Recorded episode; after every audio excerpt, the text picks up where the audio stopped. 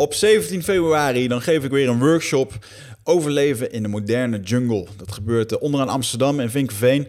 En uh, als jij het lastig vindt om bij je gevoel te komen, of wellicht komen je doelstellingen maar niet van de grond, of je weet gewoon echt niet wat je wilt, uh, dan zit er een grote kans dat je vastzit in bepaalde patronen.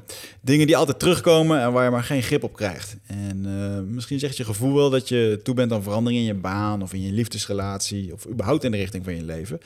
Maar je weet niet helemaal hoe dat je een keus moet maken, of wat je daarmee moet doen. Nou, dan is dit echt een perfecte workshop voor je, uh, om daarbij te zijn. Als, als een van die punten die je net noemde, als die resoneren met je, dan is het geen toeval dat je dit hoort. Uh, dit zal een workshop zijn met uh, uh, persoonlijke groei, persoonlijk leiderschap, theorie, oefeningen, uh, maar ook uh, bioenergetics en dynamic meditations. En het idee is hier dat je uit je hoofd komt in je lichaam. Uh, want met je lichaam dan kan je voelen en daarmee kan je in één keer op je intuïtie gaan sturen en op uh, luisteren naar je gevoel. Dus dat is een uh, workshop die staat eigenlijk volledig uh, in, het, in het thema van dat.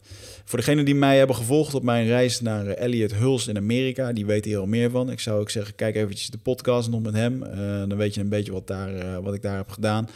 En um, nou, heb je hier interesse in, zeventien februari, uh, ga eventjes naar wichertmeerman punt com. Rechtsbovenin dan kan je klikken op workshop en dan vind je daar uh, het aanmeldformulier. Er is maar plek voor uh, een maximum van uh, vijftien tot twintig mensen.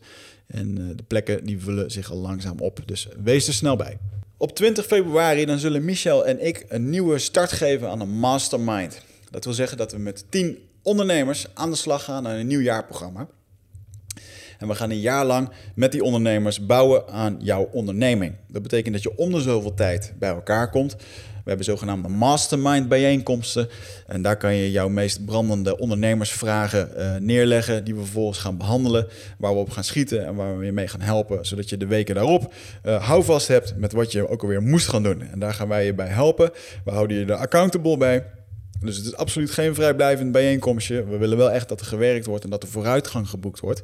En daarvoor is ook echt deze, mark- deze mastermind echt opgericht. Er zijn landelijke bijeenkomsten, de zogenaamde twaalf waves bijeenkomsten. Dat zijn opleidingsdagen.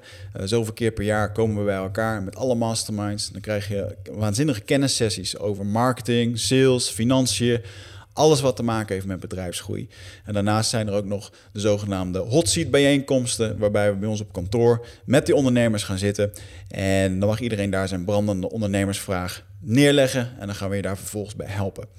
Een waanzinnig programma. De investering is tweeënveertighonderd euro. En we hebben maar plek voor tien ondernemers. Uh, heb je interesse in? Ga dan eventjes naar eindbazen.nl slash mastermind streepje Amsterdam streepje dragons streepje den. En daar kan je je aanmelden. Dan gaan we kijken of je erbij past. En hopelijk kun jij met ons gaan starten op twintig februari tweeduizend negentien. Eindbazen wordt gesponsord door Nutrifit, de webshop voor natuurlijke voedingssupplementen en trainingsmaterialen die je helpen bij het verkrijgen van Total Human Optimization. Nutrifit is hofleverancier van merken zoals Onnit, Natural Stacks en Bulletproof Coffee.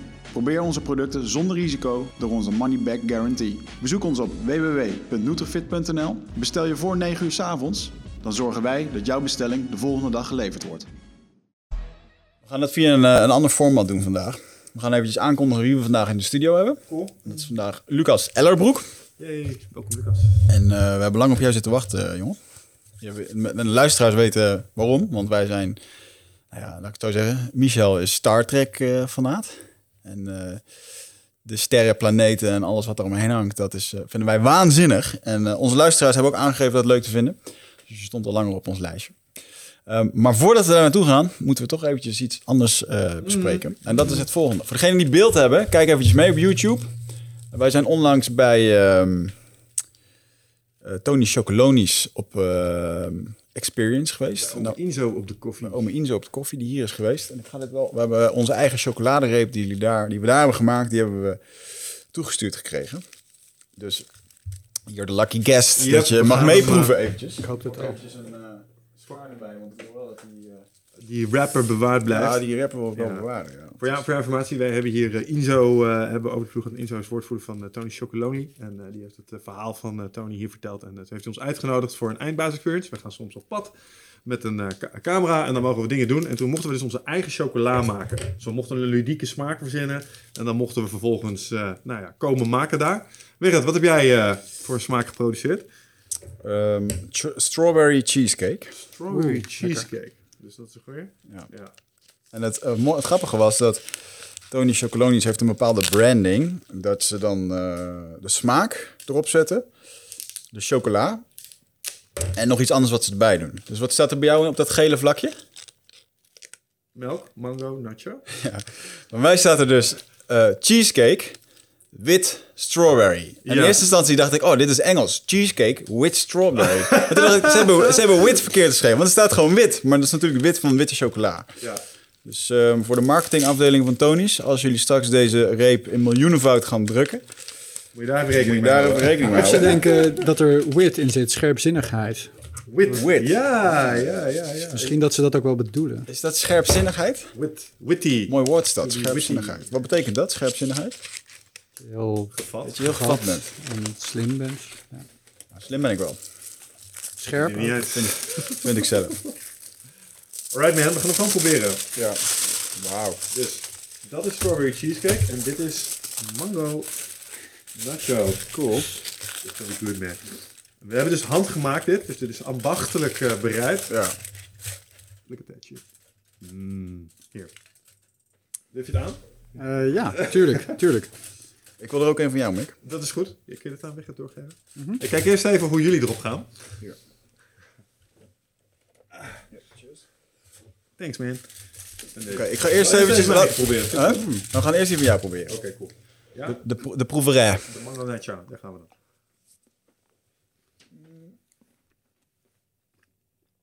Mm-hmm. Dat had ik niet verwacht. Nee. Best wel goed. Wow. Ik proef vooral heel veel chocola. Op iTunes blijft het baal je echt, jongens. Smak, kou. Ik, ik, ik proef vooral heel veel chocola, kan dat? Mm-hmm. Maar ook mango. En ook nacho. Oké. Okay. Mm. De meest schorre aflevering ooit. Mango en nacho. Nachos van de chips. Mm-hmm. Gozer, was je aan het opletten toen we daar waren? Ik dacht dat je een of andere koek erin had gedaan. Mm-mm. Nou, ik ben nog alleen maar met mezelf bezig. Hè? Dat was jij. Mm. Oké, okay, cool. Ik proef het. Goed ja. hm? gekeurd. Volgende. Die voor jou. Wat, hoe vond jij hem trouwens? Ik vond hem uh, goed. Ja, ja. Ja, als we hem een beetje moesten geven? Uh, acht. Ja, ja. Nee, die chocola sowieso. Ja, zo. Dat kan je niet meer. Ja, ja, heel mooi, heel mooi. Oké okay, jongens, strawberry cheesecake. Witte chocola.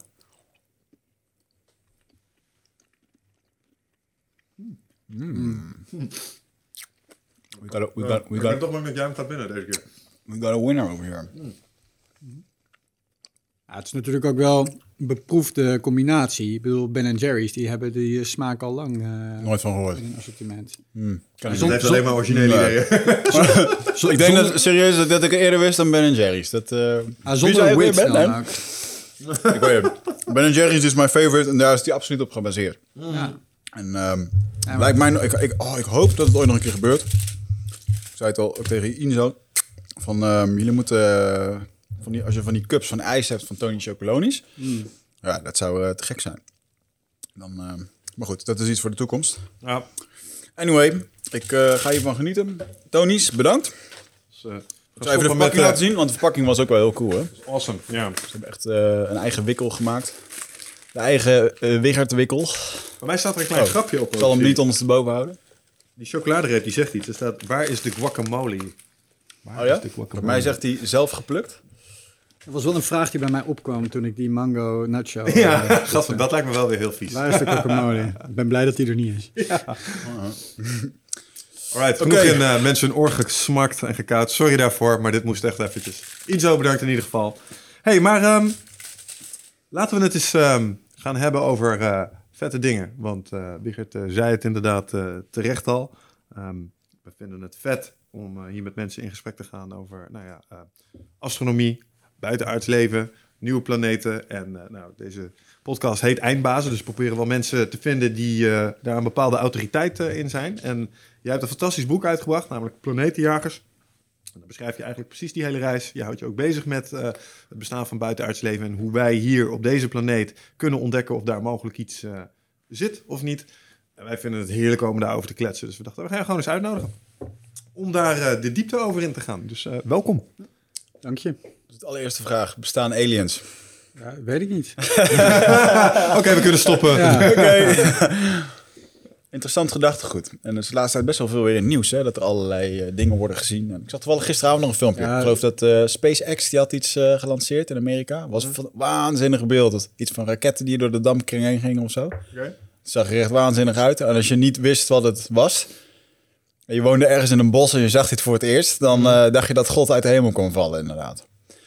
Maar cool. Ja. Het, um, uh, en er zijn meer, uh, meer en meer, waren meer en meer signaleringen de laatste tijd van uh, U F O's. Hebben we het nu over U F O's? Ja, ja, dan dan dan ja, dat zijn ja, discussies, hè? Oké, oké.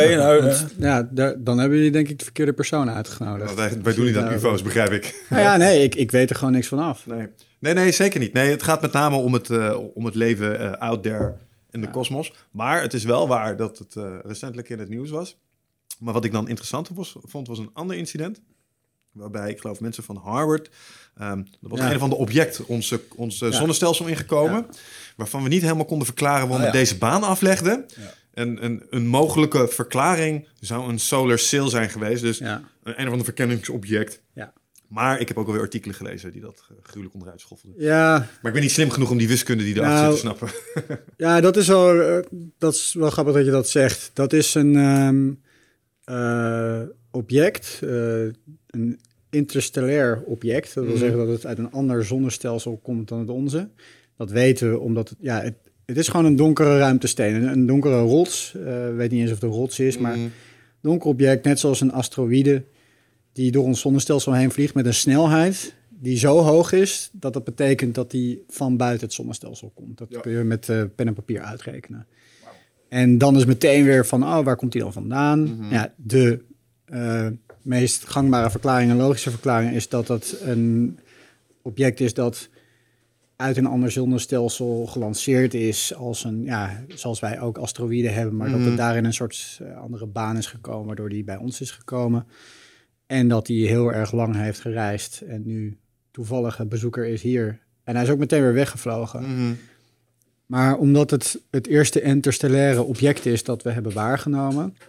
was natuurlijk ook meteen uh, zo van, nou ja, misschien zijn het wel aliens. Hoera. Ja. ja, en dat kun je natuurlijk speculeren. De, ja, um, dan is vervolgens van, ja, kun je dan een um, methode bedenken waarop je dat kunt waarnemen... Of, of een vraag die je kunt stellen die bepaalde mogelijkheden kan uitsluiten... waardoor je mm. uiteindelijk de mogelijkheid overhoudt van, ja, dit is sowieso een ruimteschip. Nou, mensen zijn begonnen met er uh, radiotelescopen op te richten... Misschien dat het uh, radiosignalen van waren op te vangen. Nou, niks dat duiden op... Uh, iets van die aard, nee. Aard. En nu is er een... Um, die Harvard-studie die is uitgekomen... Uh, die um, heeft als hypothese van... ja, want oh ja, want het was een beetje een gekke baanbeweging die hij had gemaakt. Mm-hmm. Hij was iets sneller weggevlogen dan uh, met normale... Uh, zwaartekrachtswet van Newton uh, te verklaren was. Ja, en er was iets, een bepaald gedrag wat een komeet zou hebben... wat hij ja. niet vertoonde of zo. Ja, of precies. Was hij, het, ja. ja, dus een komeet, als hij in de buurt van, een, van de zon komt... dan uh, ontsnappen gassen uit zijn binnenste... waardoor hij ja. als een soort van raket wordt geboost. Dat werd niet waargenomen, dat, dat, uh, dat geboost. Ja, maar werd wel gena- waargenomen dat hij wat harder uh, ging. En uh, die hypothese is nog steeds de beste... of de meest gangbare... Uh, die dat verklaart. Jammer. Terwijl er was nu wel... Maar deze professor, die heeft wel vaker dit soort mooie hypotheses... Mm. beetje gedachte-experimenten, die schrijft hij op en die publiceert hij. Dit was niet eens een peer-reviewed artikel. Maar ja, omdat, het, omdat hij het is, is een goede wetenschapper... en hij zit bij Harvard, uh, zit a- aan Harvard. Dus ja, dan krijgt het toch aandacht. Dat is wel hoe ik het een beetje ook uh, in de sfeer van Reddit... en dat soort dingen tegenkomen. Weet je ja. wel, Harvard, alien vessel. En dan denk je, oh, dat zou leuk zijn, ja. maar helaas. Nou ja, ja... Ja, het zou het echt leuk zijn? Hm. Ja, dat is de tweede vraag. Maar van dit object, dat is al heel lang weg nu. En we kunnen dat nu niet meer waarnemen. Mm. Het is al lang weggevlogen. Dus je kunt daar nooit een soort follow-up waarneming op doen. Dus ja, wetenschappelijk is dat op zich een leuke gedachte, maar niet ja. heel constructief. Nee. Het zou het begin van een leuke sci-fi film kunnen zijn. Dat maar, sowieso. Uh, ja, ja. Helaas. Nee, nee. Een, een, um, titel ja. is al vergeven, maar... Wat zeg je? De titel is al vergeven, Interstellar. Ja, ja, ja, ja, ja. Nee, en in dat kader um, uh, snappen we ook, ook terdege het verschil. Je keek net echt even schrokken van, oh shit, denk je dat ik een of andere U F O-jager ben of zo? Nee, um, nee hoor, dat, dat kan ik best aan hoor. Ja, maar, nee, nee, nee, nee, we snappen dat er een verschil zit tussen, uh, tussen de U F O's en uh, zeg maar de jacht naar uh, potentieel levensvatbare planeten. En mm-hmm. um, wat ja. ik met name ook fascinerend vind, uh, vond aan jou is um, dat je het pad dat we als mensheid daar naartoe dat we hebben bewandeld, dat je dat ook echt omschrijft en dat ja. je mensen daarin meeneemt. En dat vind ik persoonlijk een van de knapste dingen aan ons mensheid. Het is heel verleidelijk om jezelf slim te voelen met een internetverbinding in Google. Maar je mag nooit vergeten dat dat eigenlijk staat op een heleboel ja. innovaties en hele knappe ja. Eureka-momenten voor je. En, en ik heb me altijd verbaasd over hoe slim je moet zijn om sommige van de inzichten die die mensen die jij omschrijft in je boek, hè, Bruno, Kepler, Galileo, al, al die gasten, die moeten echt geniaal zijn geweest. Want die kwamen tot inzichten die ik zou... Ik zou ze nooit kunnen krijgen, snap je? Ja, ik denk dat ze, nou, dat ze allemaal ten eerste erg nieuwsgierig zijn en waren, deze wetenschappers. En um, dat ze ook ja, slim waren uh, op, hun, op wat ze deden. Mm. Um, maar dat ze ook bereid waren om sommige gedachten los te laten als de feiten iets anders lieten zien. Kepler noemde je. Mm-hmm. Kepler had een systeem bedacht waarop de planeten bewogen in het zonnestelsel. Op dat moment was het al wel duidelijk dat uh, toen was, uh, uh, had Copernicus al een model uh, geopperd dat de zon in het midden stond en niet de aarde. Mm-hmm. En wat je niet altijd realiseert is dat er zat ook echt weer honderdvijftig à honderd jaar tussen um, uh, Copernicus en dan weer Kepler. Dus daar, dat zijn echt weer hele mensen, generaties die daar overheen maar gingen. Geen tijdsgenoten? Nee, niet direct. Uh, niet direct allemaal. Dus, maar goed, Kepler die had zijn eigen idee van die planeten. Ja, die zullen wel voor, volgens een soort van harmonisch systeem uh, allemaal op, ge, op um, uh, mooie verhoudingen van elkaar staan en een soort van muziek uh, overeenkomsten hebben met de tonen van een piano. Mm. En dat had hij een heel mooi model. Toen ging hij het waarnemen. Uh, of hij ging het naast waarnemingen leggen en kwam hij tot de conclusie van, hé, hey, dat mijn model klopt helemaal niet. Mm-hmm. Mijn model is wel mooier. En ik had het wel leuk gevonden, maar ja, ik moet concluderen dat, dit, uh, dat hier een andere wet achter zit. En dat mm. kennen we nog steeds als de wet van Kepler. Maar toen hij hem verzon, ja, was hij er misschien een beetje gemengd trots op. Dat hij dacht van ja, dit is, dit is de realiteit. Maar uh, eigenlijk had ik het leuker gevonden als mijn uh, harmonisch muziekmodel uh, het was geweest. Ja, dus, ze kon, dus wat je zegt is wat die mannen zo, eigenlijk zo snuggen maakten, is dat ze durfden buiten de lijntjes te kleuren. Ja, en ze durfden ook hun ongelijk toe te geven. Ja. Niet allemaal, maar... Ja. Een van de, van de moeilijkste dingen die, die, die ze daarbij hebben... en ik, heb, ik hoorde dat laatst nog een keer... er is een of ander... er is een credo en dat is het uh, alle, allerbelangrijkste voor wetenschappers... Uh, volgens mij op niemand anders woord. Zeg maar met andere woorden, ik moet het, ik moet het zelf constateren. Dus het ja. feit dat het nu voor waar wordt ge- neergezet... Ja. voor dit is hoe het werkt... dat mag je pas aannemen als je het zelf gezien hebt. Ja, dat is wel zo, maar dat kan niet altijd. Mm. Ik bedoel... Um, Er is, ja, tegenwoordig kun je alle data goed opslaan. Mm-hmm. En dat werd door uh, al die uh, vorige generaties ook gedaan op, op uh, meer analoge manier. Maar ja, in de, in de praktijk moet je uiteindelijk, komt het ook wel een beetje aan op vertrouwen. Dat je denkt van, nou ja, goed, ik, ik vertrouw erop dat deze persoon ook echt dit heeft gezien zoals hij het nu opschrijft. Mm-hmm. En ik kan dat checken, niet door terug te gaan naar dat moment. Ik kan wel uh, checken door... Uh, nou, neem deze asteroïde van net. Die is voor nu altijd weg. Mm-hmm. Dus ik kan die niet meer met mijn eigen ogen een telescoop pakken en die asteroïde zien. Ik kan wel, misschien de volgende keer dat zo'n object voor, voorbij komt, een wel waarnemen. Mm-hmm. Dus het is een beetje, ja, je, je wilt het wel zo goed controleerbaar mogelijk maken, maar controle in de praktijk is niet altijd mogelijk. Ja, nee, dat kan, dat kan ik me voorstellen. Um... Helder, maar, maar desondanks, um, als je kijkt naar sommige van de dingen die ze hebben gedaan... Uh, bijvoorbeeld, ik, ik weet niet of ze uh, of een van die mensen die, um, die we zojuist voorbij lieten komen... of die daar was, maar bijvoorbeeld waar ik altijd mijn hoofd heb gehoord... dat de mensen die in staat waren om de omtrek van de aarde te meten... op basis van ja. een aantal slimme metingen door ja. naar de hemel te kijken... dan dacht ik, maar hoe dan? Ja. Weet je wel, ja. waar, waar zit je voor je kleine hut en denk je... ja, ja dit zullen we dat gaan fixen. Ja. Daar moet je toch een bepaald soort ja. Ja. genie voor zijn. Ruimtelijk inzicht, ja... Nee, dat is wel... Ja, dat gaat ook mijn verstand te boven. Wat, okay. Hoe dat... Uh, ja. Dat stelt me deels gerust. Nee, ik, ik wil niet zeggen zelfs mijn verstand, nee. Maar um, nee, dat vind ik ook indrukwekkend. Hoe met beperkte middelen en beperkte kennis mm-hmm. ook.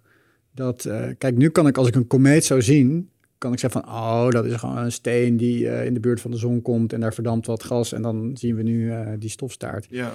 Terwijl als wij in een holbewonersgrot uh, hadden gezeten en uh, hetzelfde ding hadden gezien, ja, wat kun je anders denken dan dat dat een goddelijke interventie is of een teken van onheil of ja. Ja, ja. Dus ja, hoe je, hoe je met zo'n beperkte middelen toe kunt naar überhaupt te bedenken of de aarde rond is, dat is mm. wel heel erg uh, ja. knap. Toch, toch heb je wel, uh, zeg maar, dat, dat proces wat eigenlijk gewoon ook ja, met horten en stoten was, ja. zeg maar. Heb, ja. je, heb je redelijk uh, um, nou ja, in kaart gebracht, ook in je boek. Wat zijn daar, uh, wat zijn daar echt mijlpalen in geweest, waarbij het echt op een gegeven moment van... Uh, want je begint een beetje volgens mij waar, de, waar, waar we, zeg maar, in de middeleeuwen, waar ja. we met de kerk te maken hebben. Daarvoor, hoe zat het daarvoor eigenlijk? Voor, voordat het uh, judeo-christelijke gedachtegoed overnam? Wat, wat, wat vonden we toen van uh, sterren en planeten? Nou ja, het is, uh, de sterren en planeten zijn altijd al oriëntatiepunten geweest. Dus waar men eigenlijk de eerste periode... Het was ook al in de oudheid en nog voor de klassieke oudheid zo. Uh, het is, sterrenkundig is eigenlijk begonnen in de islamitische wereld. In de, uh, de, ja, dus nog voor, uh, voor Christus... Uh, Ook nog daarvoor trouwens, de Babyloniërs hadden ook al heel erg mooie beschrijving van hemellichamen. En dat is gewoon eigenlijk een soort cartografie van de hemel. Met sterrenbeelden, maar ook baanbewegingen van, uh, uh, van uh, de zon, van de maan, van de planeten. Mm-hmm. Um, die werden heel nauwkeurig vastgelegd. En dat is eigenlijk doorgegaan, zelfs toen we al dat heliocentrische model hadden van de zon in het midden, van yeah. Copernicus. Dat was in de wetenschappelijke revolutie, uh, zestiende, zeventiende eeuw. Um, zelfs nog daarna was sterrenkunde vooral een vak van posities van sterren bepalen en heel nauwkeurig hun banen beschrijven. Het duurde pas tot in de negentiende eeuw, eind negentiende eeuw, dat we sterren echt gingen zien als ja, gasbollen en eigenlijk de nat- natuurkundige laboratoria waar allerlei gekke dingen gebeurden die we mm. hier niet hebben. Mm-hmm. Dus ja, om echt de natuurkunde naar de hemel te brengen, dat is al een heel erg uh, grote stap geweest. Ja, dus wat je eigenlijk zegt, ook in, bij, bij oudere beschavingen... Ik heb wel eens van die... Um, ja, misschien zijn dat een beetje van die ancient astronaut fabels... maar dat er beschavingen waren die in staat waren om de afstand... ik geloof van Venus tot Mars of zo te breken. Want ze begrepen dat dat hemellichamen waren... die ook om ons heen ja. werkten, zeg maar. En, en dat ze daar wel wiskunde uh, omheen hadden... die wel ja. suggereerde dat ze iets snapten van hoe dat zat. Ja, ja ik, ik ben daar geen expert in. Uh, ik heb ook collega's die dat wel zijn. Mm-hmm. Maar uh, in die geschiedenis van de sterrenkunde. En dat is wel echt een heel fascinerend... hoe inventieve methodes en, en patronen en geometrieën daar al uit zijn gekomen. Ja, ik ben een keertje naar uh, Mexico afgereisd, naar Chichen Itza, die grote tempel. Ja. En dus bovenop die tempel, daar spannen ze allemaal lijntjes. Dat was een aantal vierkante meter, ja. vierkant ding. En dan spannen ze touwtjes. En daar lagen mensen dan 's nachts onder om te kijken waar dat de sterren verplaatst waren ten opzichte van ja. die touwtjes. En daarmee meten ze dan alles wat ze... Klopt, ja. Ja. ja. En de Maya's waren heel erg uh, knap erin. Ja, en je hebt nog Stonehenge ook, waar ja. die stenen die allemaal en, ja, duidelijk te maken hebben met uh, uh, posities van sterren. Men was er al heel erg uh, kundig in om die dingen te beschrijven. Ja. Misschien niet allemaal te begrijpen, maar wel... Uh... Wat, wat was het ook alweer? Stonehenge heeft op een gegeven moment... Uh, op een bepaald moment komt de zon volgens mij ergens tussen twee van die pilaren op. En dat ja. is uh, astronomisch volgens mij best wel knap als je dat uh, wist uit te lijnen. Ja, ik geloof dat het dan op de, de langste of de, of de equinox of de ja. kortste dag van het jaar... Maar goed, ik weet het niet. Uh-huh. Maar zoiets was het. Uh, ja, ja, ja, ja, ja, bijzonder. Dat heeft de mensen wel bezig gehouden. Dat heeft de mensheid wel ja. bezig gehouden. Ja. En in hoeverre denk jij nu nog dat... Um, want toen had het een soort van ontastbare impact. En, um, want tegelijkertijd hoe, hoe, hoe intelligent wij die mensen vonden met hun touwtjes. Uh, anderzijds liepen ze daar ook... Uh, heel, dat, heel dat complex is ingericht om mensen te intimideren. Uh, als je ergens in je handen klapt, dan hoor je dat door echo. En dat had allemaal mee te maken om bevolking ook te onderdrukken. En dus... Weet je, zo bedoeld in die tempel. Ja, nee, oh, dus zo, ja, ergens, ja. weet je, ja, ze waren geavanceerd bezig, maar ja. ergens ook weer niet. Primitief, ja. En uh, hoe denk je dat vandaag de dag uh, het sterrenkunde nog uh, invloed heeft op, op ons dagelijkse gebeuren? Mm, dat is wel een leuke vraag. Ik denk dat het voor um,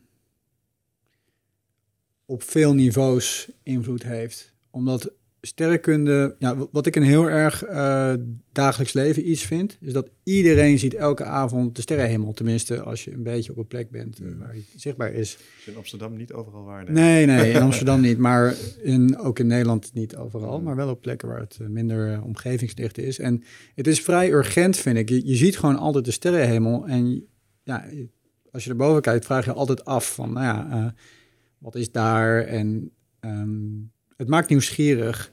En voor het dagelijks leven is het zo dat ik zie dat voor uh, kinderen, jonge mensen, is sterrenkunde echt een soort toegangspoort tot de wetenschap. Ja. Dat maakt nieuwsgierig. Dat, ja, ik geef vaker lezingen op scholen en uh, sterrenwachten voor jonge mensen. En dan krijg ik altijd zo, zo'n ontzettend goed geïnformeerd uh, publiek uh, te spreken. Ja. Uh, denk ik van, wauw, dit zijn mensen die echt...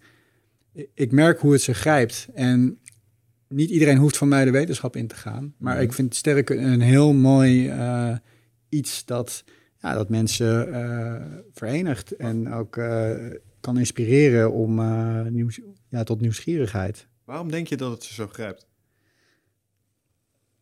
Ja, het heeft toch iets magisch. Het heeft iets. Het heeft altijd iets overweldigends. En iets wat...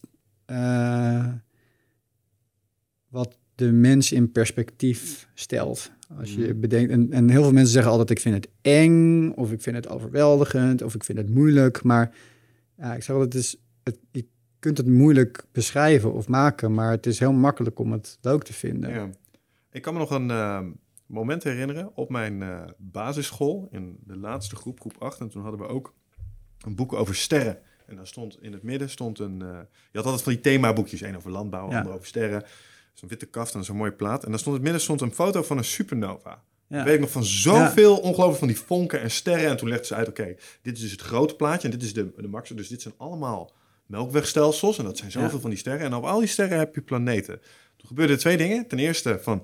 holy shit, dat is groot. En Jezus Christus, wat, wat maakt dat klein? En tegelijkertijd had ik iets van... wauw, wat zou daar allemaal, ja, verstopt kunnen liggen? Ja, ja. En, en dan denk ik dat het een beetje lijkt op dat gevoel dat we hadden toen wisten dat er wel ergens een continent was. Ja. Maar het was nog niet in kaart gebracht. Precies. Weet je dat gevoel, ja, dat je krijgt als je over oude Maya-tempels, ja, leert die nog onder de jungle liggen? Ja. Dat je denkt van, oeh, wat zou daar allemaal nog verstopt kunnen liggen? Ja, nee, dat is het ook. Het is, uh, we kennen... Tegen, we kennen nu de wereld uh, wel vrij goed. Dat, ja, hebben we vrij goed in kaart gebracht allemaal. En uh, vrij efficiënt allemaal. Uh, uh, als ik nu even wij gebruik als de westerse wereld. Allemaal uh, onderworpen mm. en uh, vervuild. En uh, een rotzooi van gemaakt een beetje. Dus uh, nu is de volgende horizon die we kunnen bekijken... en waar we nog niet van weten is inderdaad de sterrenhemel. Ja. En de planeten die er allemaal zitten. En niet alleen de planeten, maar ook de melkwegstelsels, de zwarte gaten, de neutronensterren, de...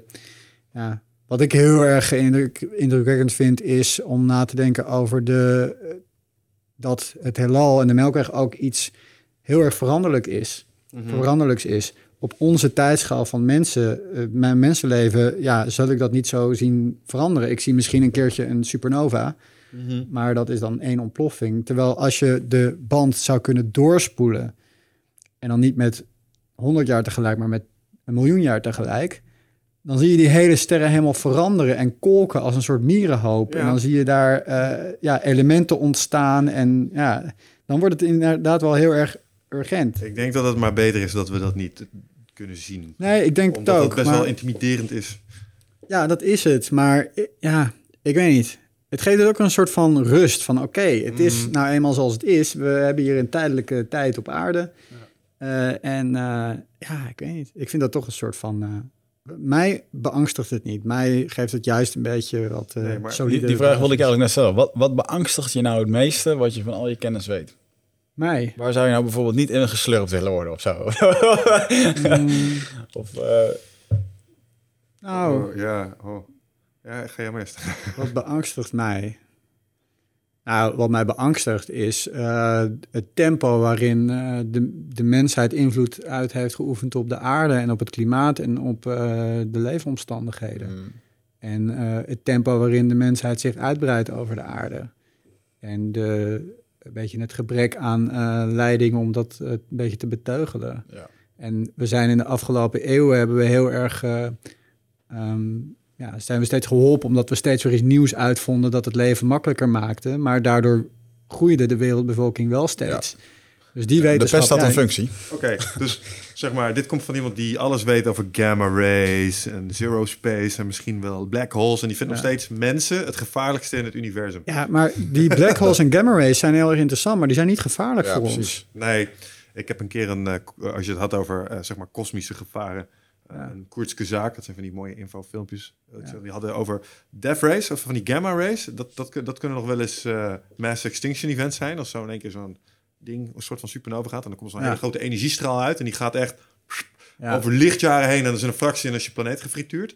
Ja. Dat is een ding. En um, ze hadden het over... Um, een collision soort... van planeten. Ja, nee, dat is niet zo. Dat is, daar is het echt te groot voor allemaal. Nee, dat is wat er gebeurt als een soort van uh, zero space heet. Ik, ik verneem dat of chaos space. Dat, dat ontbindt de, de echte ruimte, zeg maar. Net zoals materie en antimaterie. Dat heft elkaar een soort van op. Dus dat dat ooit ergens tot gang komt, dan...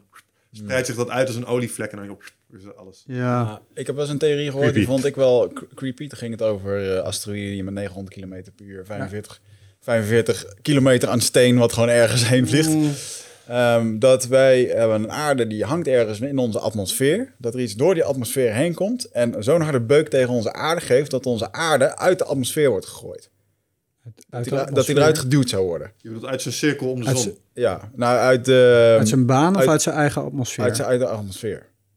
De atmosfeer is dan de planeet vast. Ja, maar goed, misschien dat hij, als hij een grote uh, jetser krijgt... Mm-hmm. dat dan de atmosfeer een beetje ook... Exact, dus dat... Maar, dat maar, uh, ja. ja, je begrijpt okay. mijn punt. Dat de aarde dus met zo'n zwengel eruit zou gaan... dat hij eruit ploept, als het ware. En dat alle zuurstof zo komen. Ah, ik denk dat... Ik, ik heb daar niet echt van gehoord, van dat model. Maar... Um, dat niet, ik denk mij is dit gewoon een suggestie, hoor. Van een, nou, uh, ik denk als dat gebeurt... en het zou kunnen gebeuren dat we, net zoals er een paar keer al is gebeurd... een grote asteroïde-inslag krijgen.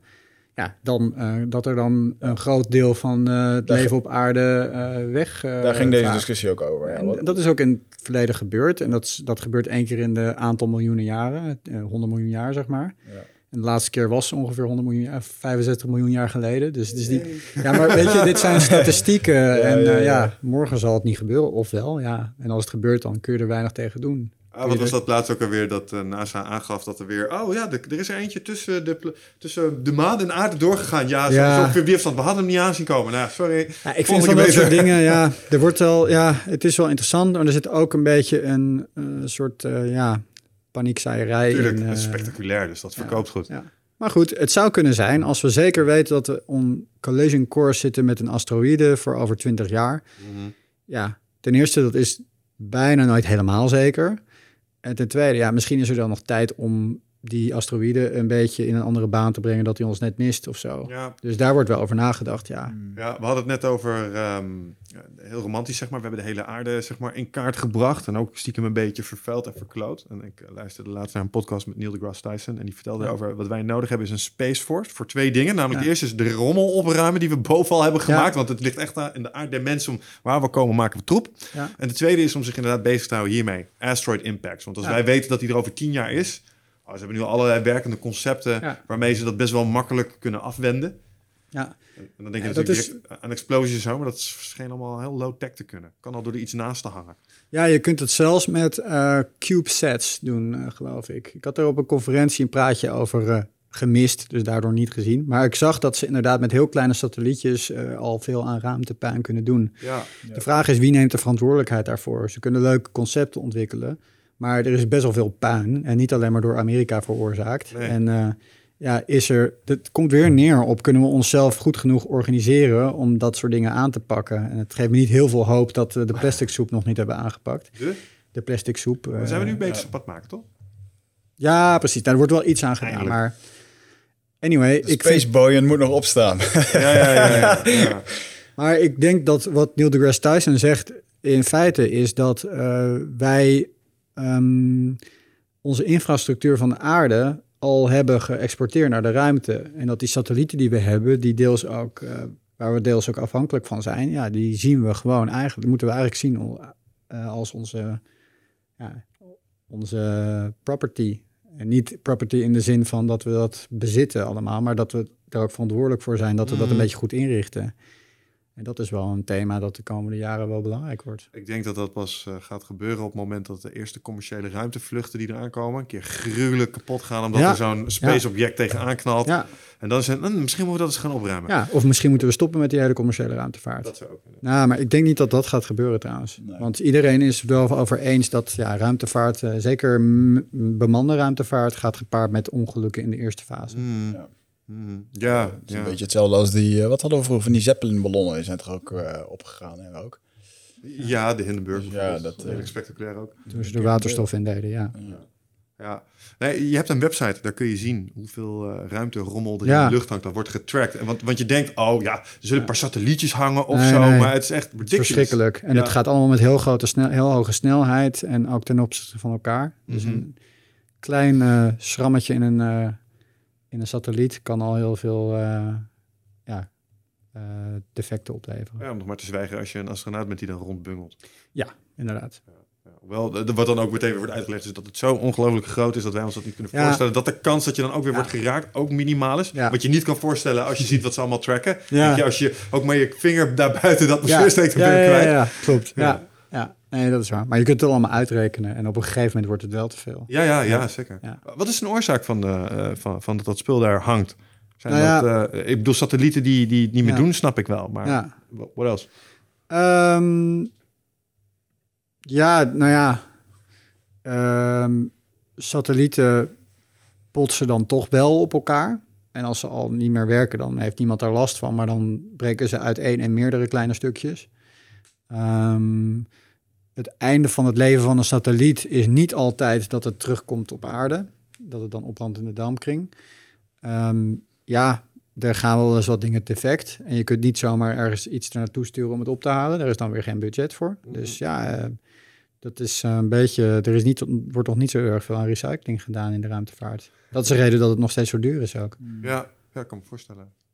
Elke keer uh, de raket weggooien als je hem hebt gebruikt. Mm-hmm. Vind jij dat er genoeg geld uh, vanuit de overheid naar dit soort dingen gaat? Mm. Nou, um, wat bedoel je met dit soort dingen? Uh, eigenlijk het vakgebied waarmee je bezig bent. Uh, nee, maar um, tenminste, ik denk altijd dat het goed is om uh, veel te investeren in uh, wetenschap en uh, ontwikkeling van technologie.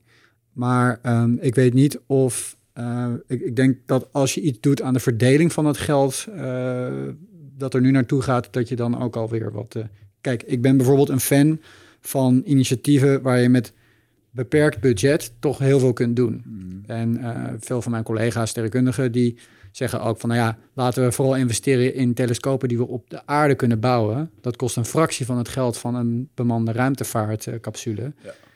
En uh, die zeggen van ja, als commerciële partijen dat willen doen... dan uh, moeten ze dat vooral doen. Maar laat dan het overheidsgeld vooral naar fundamenteel onderzoek gaan. Ja, ja, ja. Ik, ja, ik denk wel dat het, de overheid in een positie is... om, te, om uh, zich vrij van commerciële belangen te, uh, net te doen als we dat, alsof ze dat zijn. Of in ieder geval te zeggen van ja, laten wij dan wat geld steken... in die fundamentele wetenschap waarvan we niet direct uh, gewin... dat niet direct financieel gewin oplevert... maar wel kennis die later belangrijk kan zijn. Krijgen we hier dan niet een beetje het haantjesgedrag in... van wie is het eerst op de maan? Hè, Rusland, ja. Amerika, was dat dan ook? Ja, nou ja, het, het was uh, grappig genoeg... het was een Russische raket die het eerst op de maan is. Wisten jullie dat? Ah. Dat heb ik ook pas laatst gelezen. Hmm. Maar ja, dus uh, de Russen hadden voor het eerst een raket op de maan. Maar dat was gewoon een soort van vuurpijl, een uh, crash. Ja, ja, we hebben hem geraakt. Uh, mag, mag ik jou vragen over het gospel? Zijn we op de maan geweest? Ja, ja, natuurlijk zijn we op de maan geweest. Ik, bedoel, ik heb mensen gesproken die, de, uh, die Neil Armstrong en Buzz Aldrin hebben getraind. Hmm. Ja, dus, dus zijn we op de maan geweest. Is dat bewijs? Nou, nee, maar vraag het hen een keer dan. Uh... Ja. Heb je de persconferentie wel eens gezien? Wat? Conspiracy, nutcases. Dat zijn allemaal die blij zijn. Ja, we zijn, ja, we zijn er geweest. Weet je wel. En, en, alle, en alle tapes die uh, weg zijn. Daarvan. Ik heb een keertje een, uh, uh, een programma gezien van zo'n soort van denier... die dan met een bijbel alle astronauten langs ging... om ze te vragen of ze met een hand op de bijbel wilden zweren... dat ze er geweest waren. Oh. Vroeg je dat aan Buzz Aldrin... kreeg je een... Uh, kreeg je in één keer een hoek in zijn gezicht van Buzz Aldrin. Oh, ja. Die was militair. Maar dat was, ja, maar dat was wel nadat hij hem weken had gestalkt. Oh, ja, ja, goed. Ook dat is geen bewijs dat we op de maan zijn geweest. Nee. Nee. Maar goed, ja. ja. Ik denk dat we genoeg technologie hebben overgehouden aan die hele ja. exercitie... dat is bewijs. Wat ik me afvraag, ergens. Waarom doen we het niet gewoon nog een keer? We ja. hebben het gedaan. Ja. What's the game? Ja, ja nou, dus alsof er niet meer te, niet meer te, ja. te onderzoeken valt daar. Ja, dat is wel... Um, ik denk dat het heel veel toevoegt, ook voor wetenschappelijk onderzoek, om er nog een keertje naartoe te gaan. Niet per se met, mannen, met uh, mensen, mannen en vrouwen, maar uh, kan ik met robots. Maar ja, tuurlijk. Maar het Apollo-project was een politiek, strategisch gemotiveerd project. Ja, onder de vlag van wetenschap. Het eerste wat Neil Armstrong en Buzz Aldrin hebben gedaan is uh, experimenten opzetten daar op de maan. Dat weten niet zoveel mensen. Um, dus het ging allemaal onder de vlag van de wetenschap. En de wetenschap lifte mee op politiek initiatief. Maar ja, nu, toen na die uh, laatste missie... Uh, dat was de laatste missie, was de eerste missie waar ook een wetenschapper mee was. En toen hebben ze het hele project afgeblazen. Omdat er niet... Ja, het kost zoveel geld. En het doel was behaald, de vlag stond er. Dus we gaan ons nu richten op uh, robots. Ja. En dat is denk ik ook wel verstandig. Want mensen naar de ruimte sturen, dat kost heel veel extra geld. Ja. En infrastructuur en er is risico. Dus ja. ja. Als jij naar de maan zou kunnen, zou je dat dan doen? Nee, niet in eerste instantie. Misschien een... Uh, als er een maanbasis was, die er al een paar generaties was... Ja. En alle kinks waren uit de kabel. Ja hoor, sure. Dan wil ik wel naar een vakantieresort... waar ik lekker in zero graph kan tennissen ja. en zo. Lijkt me fantastisch. Maar ik ga niet met de eerste drie, vier lichtingen mee. Nee. Laat ze eerst de kinderziektes uit de reis maar even halen en zo. Ja. Ik denk trouwens wel dat het een goed idee is om te doen, hoor. Ik denk dat wij als menselijk ras, als je even naar, naar de lange termijn kijkt... en de turbulentie van het ja. universum waar je het net over had... Ja. wij willen zoveel mogelijk outposts die zelfsustaining zijn. Ja, ik, ik, ik, nee, ik ben het met je eens. Dat is, ik denk dat het uh, de, ja, de enige uitweg in die zin... Uh, ik denk niet direct aan kolonisatie van de ruimte. Ik vind kolonisatie ook een beetje een woord dat een beetje... Uh, uh, ja. Het is beladen vanuit het is beladen, ja. Dat betekent nou ja, dat we dingen goed. gaan afpakken van anderen. Ja, misschien maar ja, wel, ja, is het van iemand? Ja. Nee, maar ik denk dat we gewoon uh, van die infrastructuur gebruik moeten maken... om het leven op aarde aangenaam te maken. Ja. Misschien wat vieze industrie exporteren naar de maan. Of, uh, maar als jij zegt kolonisatie... Um, ja. We maakten er straks wel even het grapje over... Uh, ik vind het trouwens wel even interessant, Star Wars of Star Trek? Ja, als je oh, uh, ja Star Wars. Star Wars, ja. ja. En maar ik, uh, ik moet heel eerlijk zeggen dat ik start... Ik, ik ben geen Trekkie en Star Wars... Ik vond de... Ja, vond ik op zich wel leuk, maar ik ben ook geen echt zo'n Star Wars. Nee, uh, maar uh, om even te kijken zeg maar, naar welke uh, potentiële toekomstperspectieven... Oh, ja. Zeg maar een utopie waarin ja. we zeg maar, als verkenners alles uh, lekker in, ja. in vrede gaan, uh, gaan, ja. gaan verkennen. Of misschien toch wel iets grimmiger, waarbij mensen zeg maar, een soort van het universum gaan veroveren. Zoals we dat uh, in het verleden hebben gedaan. Ja. Je denkt niet dat het een goed idee is om je uiteindelijk, mocht het kunnen... door de technologische beperkingen ja. heen, om je solar system te verlaten? Ja, het zou op zich wel kunnen. En op zich, ja, ik denk wel dat de mensheid waar ze ook naartoe gaan... dan brengen ze zelf hun eigen problemen mee. Het is niet zo dat we daar in één keer vanaf zijn. Ik denk dat als wij elkaar de hersens inslaan op aarde... dat we dat dan ook op Mars gaan doen. Ja, ik denk oprecht dat dat het ergste is wat je kan gebeuren als zeg maar alien civilization. Dat wij jou vinden en je loopt net een paar jaar op ons achter. Dat is het ergste, denk ik, wat je kan gebeuren als net ontwikkelende ja. beschaving. Als mensen langskomen. Ja, ik ben de laatste. Ja, en als er een glinsterende steen... Uh, ergens in de grond zet die iedereen aanbidt, weet je wel. Ja, ja, ja. Dat is, ja. ja. tweeduizend één Space Odyssey. Ja, dat is wel mooi, ja. Nee, ik ben de laatste tijd wat... Ik bedacht me dat ik veel te weinig science fiction heb gelezen in mijn leven. Dus ik ben begonnen aan dat een beetje bij te spijken. Mm, welke ben je nu aan het... Uh... Ik uh, heb net tweeduizend één Space Odyssey en, um, uh, hoe heet het ook alweer? Uh, Childhood's End gelezen. Okay. Die vond ik heel cool. Heel gedateerd. Het sociale aspect is volledig gedateerd. Ja. Maar technologie is echt fantastisch uh, visionair. Mm. En ik heb nu de N-body problem, maar ik ben er nog niet aan begonnen. Chinese science fiction. Heb jij die, uh, welke was nou die ene film? Dat is echt een hele goede film, maar die aliens ontkomen... Uh... Ja, Arrival. Arrival. Ja, dat die was een geweldig. Film. Ja. Dat is goed. En dan moet ik zeggen dat die laatste op Netflix, An- Annihilation? Annihilation. Annihilation. Ook heel erg... Ja, dat is een beetje psychedelisch. Nee, nou, die is wat meer psychedelisch, maar vond ik wel een heel interessant concept... dat er een, op een gegeven moment een soort koepel op aarde is... waar mensen in verdwijnen en dan helemaal gek terugkomen of zo. En dan sturen ze een team onderzoekers in. En wat ik daar heel gaaf in vond, was dat het... dat ze er eigenlijk achter kwamen gedurende... Spoilers, jongens, dus je hem niet horen kijken. Ja. Dan, maar uh, zeker de moeite waard. Um, dat, het, dat het een soort... Het was een, bewegend, een levend organisme... Maar het had niet als doel om, om per se dingen kapot te maken. Het enige wat het deed was alles samenvormen. Dus je hebt in één keer dieren die... Uh, bijvoorbeeld herten die hadden in één keer bloemen uit zich groeien. En uh, krokodillen werden supergroot. En uh, allemaal, dus er zit wel wat alienachtige dingen bij. Uh, er werd eigenlijk dat het D N A van mensen en dieren uh, werd gemengd. Dus op een gegeven moment dan uh, wordt er ook iemand vermist. En dat laatste wat hij eigenlijk nog uitschreeuwt is een soort schreeuw. En in één keer horen ze dus die vrouw later in de film weer gillen. En dan blijkt het in één keer een koe te zijn die dat geluid maakt en zo. Maar dit klinkt een beetje bazaal, maar uiteindelijk was het verhaal dat, het een, dat ja. ze erachter kwamen dat het een soort van... Ja, het was een alien achter iets. Ja. En het was zelf ook nog aan het uitvinden wat het hier eigenlijk deed. En, wat ja. het, en op een gegeven moment wilde het dan een soort van uh, bewustzijn worden of zo. Ik vond het echt een, ja. uh, een van de betere die ik de laatste tijd heb... Uh, ik denk dat dat waarschijnlijk ook... We, we hebben zo'n... Uh, Zo'n Hollywood-versie van het eerste contact met aliens. Ik denk dat het waarschijnlijk ook ja. echt iets van die aard is. Waarschijnlijk een of ander... Uh, ja.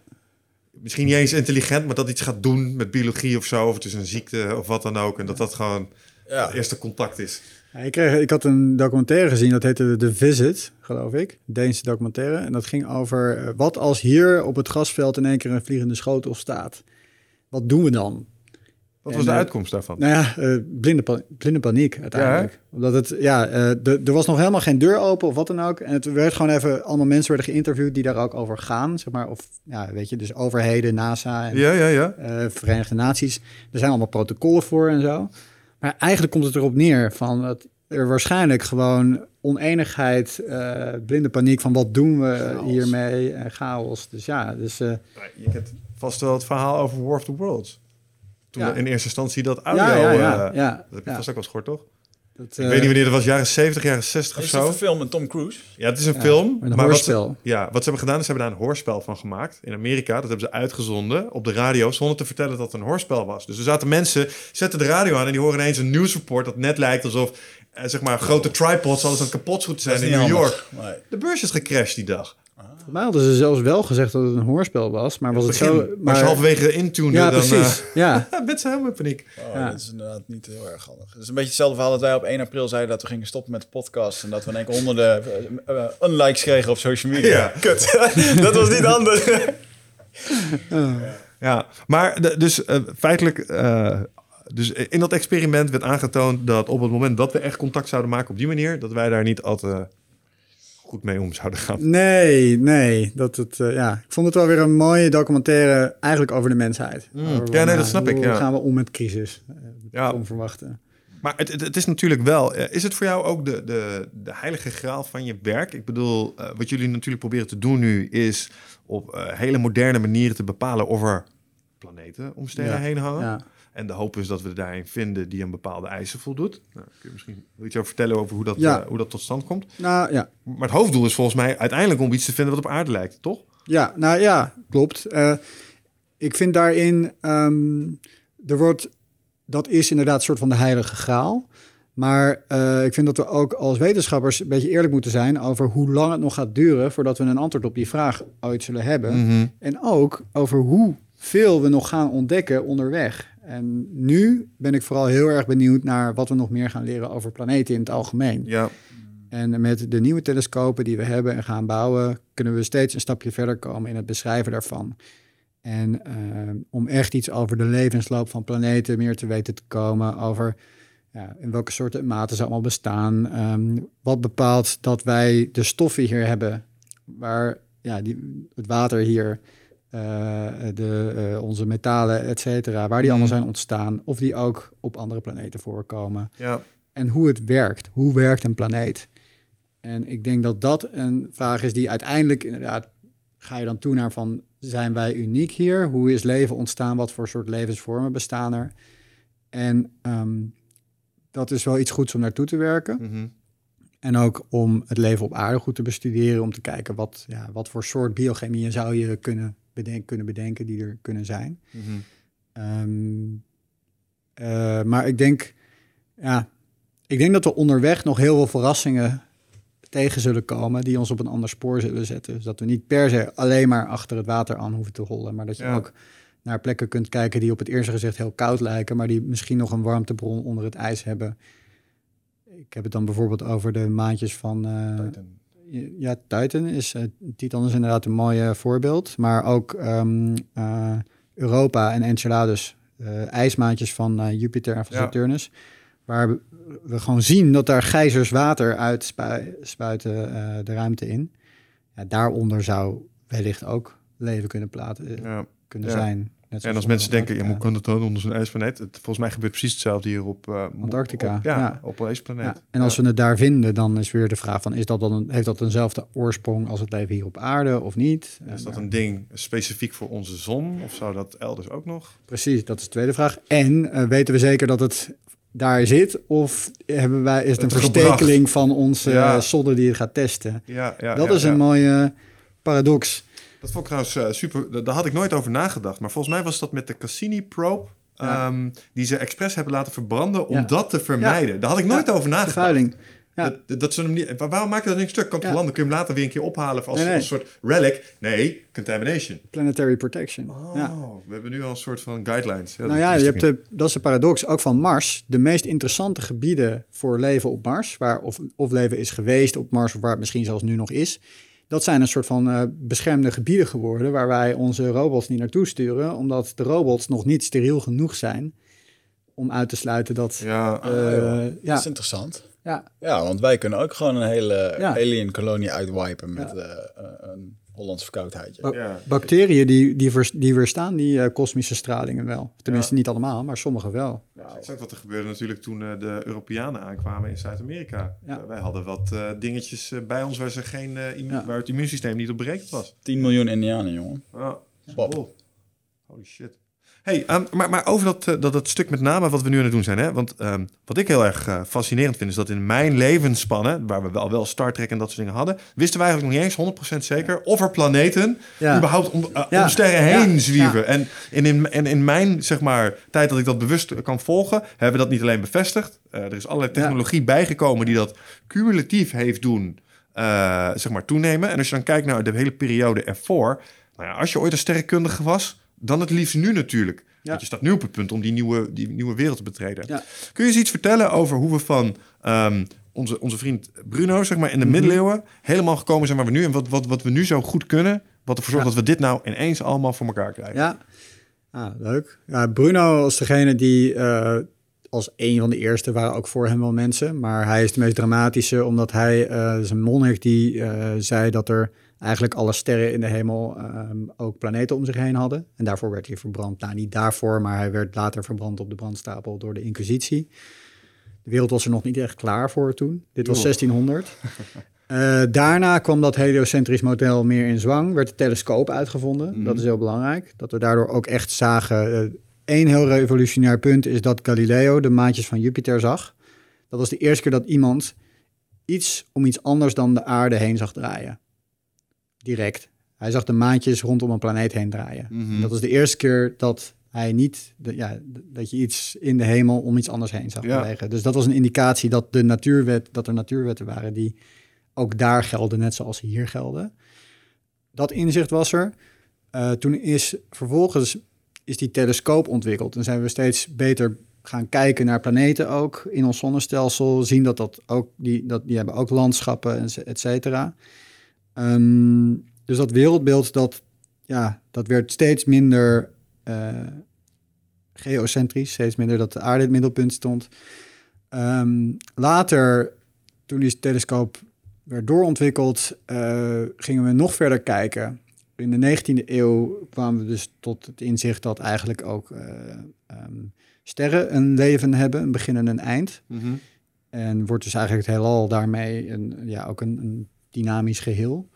En um, begin twintigste eeuw konden we zover kijken... dat we zagen dat niet alleen onze Melkweg uh, sterren had... maar dat er ook, als je verder kijkt... alleen maar andere Melkwegstelsels zijn. Dus dat er een hele kosmos is. Was dat die Deep Field van Hubble? Of ja, was dat... Uh, dat was nog niet toen. Dat was Hubble zelf. Aan ja? het begin van okay, de twintigste ja, eeuw. Check, check, maar ja. inderdaad uiteindelijk de Deep Field. Maar Hubble z- zag de eerste andere Melkwegstelsels. En, um, gekke vraag. Hoe wisten ze dat dit... Um, want dat stel ik me voor. Oké, okay, we hebben sterren. We kunnen langs sterren kijken. Maar een Melkwegstelsel dat ik bekijk door een telescoop... ziet eruit als een hele grote ster. Ja. Hoe kon hij zien? Dat is een cluster van op zijn minst nog weer een keer ja. zoveel sterren. Ja, met, omdat hij een goede telescoop had. Dus, dus hij kon dus verder inzoomen. Ja, ja, ja, ja. Dus die, die, die Melkwegstelsels werden eerst uh, uh, nebulae genoemd... nevels, omdat het gewoon een soort van onscherpe vlekken waren. En als je dan een betere telescoop gebruikt, dan zie je dat het allemaal sterren zijn. Stel je die mindfuck voor. Ja. Dat je dus eerst ervan uitgaat, oké, okay, best ja. wel veel sterren, man. Ja. Holy shit, zijn er echt een boel. Ja. En dan op een gegeven moment kom je de conclusie, maar die vlekjes, dat zijn ja. nog minstens evenveel sterren. Ja. En daar zijn er ook nou, minstens evenveel van als dat er sterren zijn. Ja. Ja, het is fantastisch. Ik was van de zomer bij het observatorium uh, Mount Wilson in uh, Los Angeles, waar, waar, waar de telescoop waar hij dat mee heeft ontdekt. Echt waanzinnig. Maar goed, dat was dus het inzicht van oké, okay, um, uh, we zijn onderdeel van een nog groter geheel. Mm. En wat Hubble vond was dat ook die melkwegstelsels van ons afbewogen. En daarmee concludeerde hij dat, hij, ja, dat eigenlijk het hele heelal groter wordt. Omdat als alles van je af lijkt te bewegen, dan is een uitleg dat het heelal uitdijt. Als je nou. jezelf niet in het centrum zet. Ja. En daarmee kwam ook de kosmologie op gang. Dus eigenlijk het idee van, oké, okay, waar begon het dan? Als het nu allemaal uitdijt, nou, dan is het ook allemaal in één punt ooit bij elkaar geweest. Daarmee kreeg het heelal een leeftijd. Ja. En um, de Big Bang was dan het meest gangbare model nog steeds om dat uit te leggen. Ja, en dat leidde een beetje de aandacht af. Dat en de het ontdekking van het allerkleinste, de, de atomen en hoe de kwantummechanica daarover uh, gaat. Dat was in het begin van de twintigste eeuw. En dat is een grote natuurkundige revolutie geweest. Een mm. tijd waarin we vooral de natuur bestudeerden. Mm. En iets minder geïnteresseerd raakten in of die sterren misschien ook al planeten zouden hebben.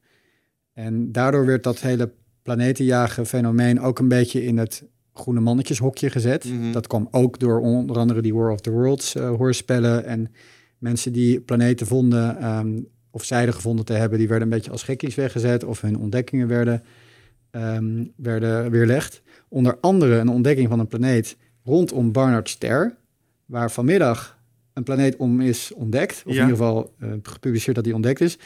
Die planeet, of een andere planeet, is al vijftig jaar geleden door een Nederlandse professor, Piet van den Kamp, uh, gepubliceerd dat hij hem had gevonden. Maar dat bleek onwaar te zijn, terwijl de New York Times toen al had gezegd van, hé, er zijn planeten, dat was in de jaren zestig. Hmm. En nu, vandaag, is die uiteindelijk gevonden. Maar hij is wel honderd keer zo klein dan hij dacht. Oké, okay, maar oh, mooi. Mm. Maar goed, dus dat was een beetje een on-impopulaire uh, straatje, mm-hmm. planeten uh, vinden. En daar kwam een beetje verandering in, ja, mede door die maanlandingen. Mm. In de jaren zestig kwam toch wel heel veel publieke interesse ook voor uh, de, de hemel en ook het buitenaardse.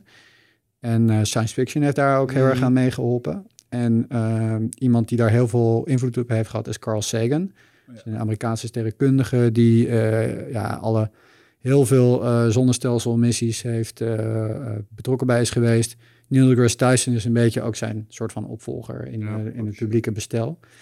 En die heeft dat weer een beetje mede op de agenda teruggezet. Van zullen we niet eens kijken naar andere sterren en planeten? Want iedereen was het er wel over eens dat het heel logisch zou zijn als mm. het er zou zijn. En inmiddels waren de telescopen zo goed dat men in de jaren negentig, negentien vijfennegentig is de eerste exoplaneet ontdekt. Nou, dat weet ik ook nog dat jaar. Ajax won toen de Champions League. Ja, dat, is, dat is nooit meer gebeurd, maar er zijn wel nog heel veel planeten gevonden daarna. Maar dus, exoplaneet is waar wij mogelijk zouden kunnen wonen? Nee, een exoplaneet is een planeet rondom een andere ster dan de zon. Okay. Dus extra, extra solar uh, planet. Nog één keer, een planeet? Een planeet rondom een andere ster dan de zon. De zon is een ster, wij okay. zijn een planeet. Ah, wij draaien om de zon heen. Dus Mars om een andere zon ja. is een ja. exoplaneet. Ja. Precies. En exoplaneten zijn uh, sindsdien... Uh, uh, ja, we kennen er nu drieduizend, maar we hebben nog maar een heel klein stukje van de hemel bekeken. En aan de hand van wat we hebben gevonden kunnen we uitrekenen dat eigenlijk bijna elke ster wel planeten om zich heen heeft. Ja. Dus dat er meer planeten dan sterren zijn. Dat is een mooie... Wauw. Ja. Mm. Kan, kan je nog eens een paar van dit soort mind-boggling facts? Nou, ik heb daar wel een v- vraag over voordat we daar voorbij gaan. Want nu we de eerste data hebben, dus kunnen we de eerste variabelen van Drake ook ja. gaan invullen. Ja, ja. We weten nu, we hebben vijfhonderd sterren gemeten. Er zit ongeveer gemiddeld zoveel planeetjes om een ja, ster. Ja. Uh, we're off by zoveel. Of ja. we zitten, we overshot. Hoe, hoe komen we daar nu zo'n beetje op uit? Zitten we daar in, in ja. de ballpark? Of nou ja, je hebt dus de, de vergelijking van Drake. Is het uh, oorspronkelijk mm-hmm. uh, geformuleerd het aantal buitenaardse beschavingen die met ons kunnen communiceren. Dat is een soort rekensom waarmee je dat kunt afschatten, dat yeah. aantal. En die rekensom die begint met het aantal sterren. En dan het aantal sterren per planeet. Inderdaad, die eerste paar dingen die je zegt, die zijn ingevuld. Waarmee je dus potentieel op heel veel planeten komt. En ook wel heel veel levensvatbare planeten, om het mm. zo maar te zeggen. Uh, de, de termen in die vergelijking of de, de uh, afschattingen in die rekensom, die nu belangrijk zijn om het aantal, nou, misschien niet intelligente beschavingen, maar überhaupt leven uh, op leven te komen. Ja, dat, die zijn het meest onzeker. Mm-hmm. Want dan wil je de kans hebben dat als er, ja, weet je, als we een planeet hebben waar het gunstige temperatuur is, waar een atmosfeer is en water, wat is dan de kans dat daar spontaan leven ontstaat binnen mm-hmm. een paar miljard jaar? Ja, die kans is natuurlijk erg lastig te berekenen, want we hebben maar één voorbeeld waar we het mee kunnen vergelijken, dat zijn we zelf. En mm-hmm. zelfs daarvan zijn we niet helemaal zeker hoe toevallig het was. Ja. Tenzij we het tegenkomen op, op bijvoorbeeld Titan of Europa. Ja. Dan weet je ja. dat de kans waarschijnlijk groter is. Ja, dat precies. Er zoiets, als je uh, het tot kunt... stand komt. Ja. Ja. Het brengt, brengt me wel bij, bij een ander dingetje waar ik wel benieuwd ben over je take. Want uh, natuurlijk moeten we veel leren over de planeten. Maar toch doen we het stiekem allemaal een beetje om onszelf ook daar buiten te vinden. Of iets wat ja. op ons lijkt. Of ja. intelligentie. Ja. Um, iets waar, wat terugzwaait als ja. we er naar zwaaien. Um, en dan kom je al, al snel op, maar waar zijn ze dan? Want we hebben al wat onderzoek ja. gedaan. Nou, Fermi-paradox, ben je vast mee bekend. Ja, ja. Wat is je favoriete antwoord op... Uh, ik, op de Fermi-paradox? Ja? Ik denk dat de Fermi-paradox helemaal geen paradox is. Okay. Ik denk dat... Um, wat is het? Dus de Fermi-paradox zegt... Where are, yeah, where are they? Dat als het heelal zo groot is als het is... en we hebben zoveel tijd al gehad... en we weten inmiddels ook weer dat er heel veel planeten zijn... dan is uh, kansberekeningsgezien het raar dat we nog niet bezocht zijn. Of dat wij, wij kunnen er misschien niet naartoe... maar dan zullen er wel beschavingen zijn die geavanceerd genoeg zullen zijn... om ons te bereiken, bereikt te hebben. Ja, en ja, dat ze we ze nog niet hebben gezien... betekent of dat we ze niet hebben opgemerkt... of dat ze in ons niet geïnteresseerd zijn. Maar ik denk dat we echt onderschatten hoe groot het heelal is. Ja. En ook, het heelal is heel oud... maar zo'n leeftijd is best wel... eindig. Ik bedoel, het heelal is veertien miljard jaar oud. Onze aarde is vier miljard jaar oud. Mm-hmm. Dat is best wel een groot percentage van die leeftijd. En als je bedenkt hoe kort wij, de mensheid, nog maar op de aarde zijn... Mm-hmm. dan realiseer je dat vier komma vijf miljard jaar lang bijna die aarde... ja, dat daar nog geen leven of ja, wel leven op was, maar niet herkenbaar leven... en zeker geen intelligent leven. Mm-hmm. Dus dat is een factor die... ook nog in die Drake-equation zit. Dat denk ik, ja. En, en de kans dat, uh, dat zoiets, voor zolang als een beschaving bestaat... net genoeg uh, er is om ja. naar buiten te kunnen kijken... terwijl dat ook om zich heen ja. tegelijkertijd gebeurt... maakt ja. de kans ook kleiner. Precies. Dat. En iets waar ik altijd over heb zitten nadenken... is als je nu, uh, naar onze, uh, hebben we eerder ook eens over gehad in de podcast... als je naar aarde zou kijken, afgelopen uh, zeg maar honderd jaar... dan zie je, zie je helemaal niks. Ja. Dan ineens zie je een heleboel radioactiviteit... Ja. En dat begint nu langzaam denk ik, woop, weer af te bouwen... Ja, omdat precies. we allemaal naar kabels ja, en ja, weet je wel. Ja, dus ja. misschien is een beschaving ook maar heel even in dat opzicht... in die, in die fase van technologie ja. dat ze te zien zijn. Radioactief, om het zo maar te zeggen. Ja, en, en misschien... Um, je had het er straks al even over... in mijn meest donkere moment, dat denk ik ook wel... dat zoiets als een great filter gewoon echt wel een ding is. Ja, dat het heel ja, moeilijk is ja. om als planeet... een beschaving een bepaald punt te bereiken... Ja. waarbij je genoeg technologie hebt om, om je problemen op te kunnen lossen... Of je haalt het net niet, zoals misschien ons nu voor de kiezer is. Ja. Als wij niks kunnen doen aan, aan climate change... Mm-hmm. met onze technologie, we're gonna die. Ja. En, en misschien is dat wel een lot wat een heleboel beschavingen beschoren is... omdat je niet anders kan als fossiele brandstof opmaken... om een bepaalde ja. innovatie aan te zetten. Maar, maar als het een keer aanstaat, is het ook een soort doodsklok geworden. Het is toch heel erg natuurlijk ook dat iets opraakt? Ja, ja nee, want... sterren gaan ook uit. Ja. Ja. De zon gaat ook een keer op. Ja, maar je kunt verhuizen van zon naar zon. En tot de hitte dood van het universum, de rest kun je het nog wel even uitzingen. Ja, dat is inderdaad de hypothese van die Fermi-paradox. Van dat zou die beschaving dan wel kunnen hebben overwonnen. Ja. Maar ik ben met je eens dat het...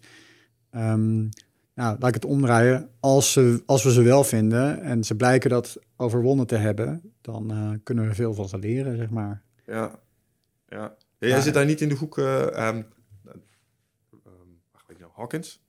Hawking. Die zei, kunnen we alsjeblieft ophouden met zoeken... en vooral ja. niet onze hand opsteken in de buurt, weet je wel? Zo, want ja. dat is een dom idee. Nou, was, nou, voor mij was hij ja, inderdaad vooral tegen het, uh, de boodschappen... de, de, ja. de sterren helemaal insterren. Ja, nee, we weten inderdaad niet waar we aan beginnen. Ik denk van, ja...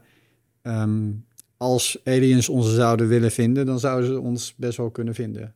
Als, als buitenaardse beschavingen ons zouden bekijken... dan mm-hmm. zouden ze ons ook best wel opmerken. Dus ik denk niet dat per se... het niet sturen van boodschappen garantie is dat ze ons niet vinden. Nee, nee, nee. Het feit dat je, dat je vinger genoeg zijn... dus kun je nog steeds aanwijzen. Ja, precies. Ja. Ben jij als wetenschapper ook uh, atheïst? Of ben je gelovig? Uh, ik ben niet gelovig, nee. Maar uh, ja. Nee. Ook niet zo af en toe als je um, de elegantie, zeg maar, van, van alles echt uh, beschouwt. Want ik, ik denk dat ik ook atheïstisch ben. Mm. Maar heel soms dan zie ik van die... bijvoorbeeld in deze kosmos van die dingen, zoals de gulden snede en ja. bepaalde verhoudingen, zeg maar, hier bijna ja, divine lijken. En ja, dat zit wel echt super kunstig in elkaar, dit. Ja. Uh, dit is wel heel toevallig allemaal. Maar dat kan gewoon zijn omdat ik het niet genoeg snap. Ja, dat denk ik ook. Ja. Ik denk, ja, als er twee verklaringen zijn, uh, ja... Occam. Ja, Occam, ja. Ik denk dat um, um, het feit dat ik het niet begrijp... betekent niet dat er direct betekent dat er een godheid of een grotere macht achter zit. Mm-hmm. Maar het feit dat er mooie patronen bestaan die onverklaarbaar zijn... ja, kan ook betekenen dat, die, dat het... mensen die nooit zal kunnen begrijpen. Mm-hmm. Maar dat betekent niet direct dat, dat ze gecreëerd zijn door een... Uh, nee.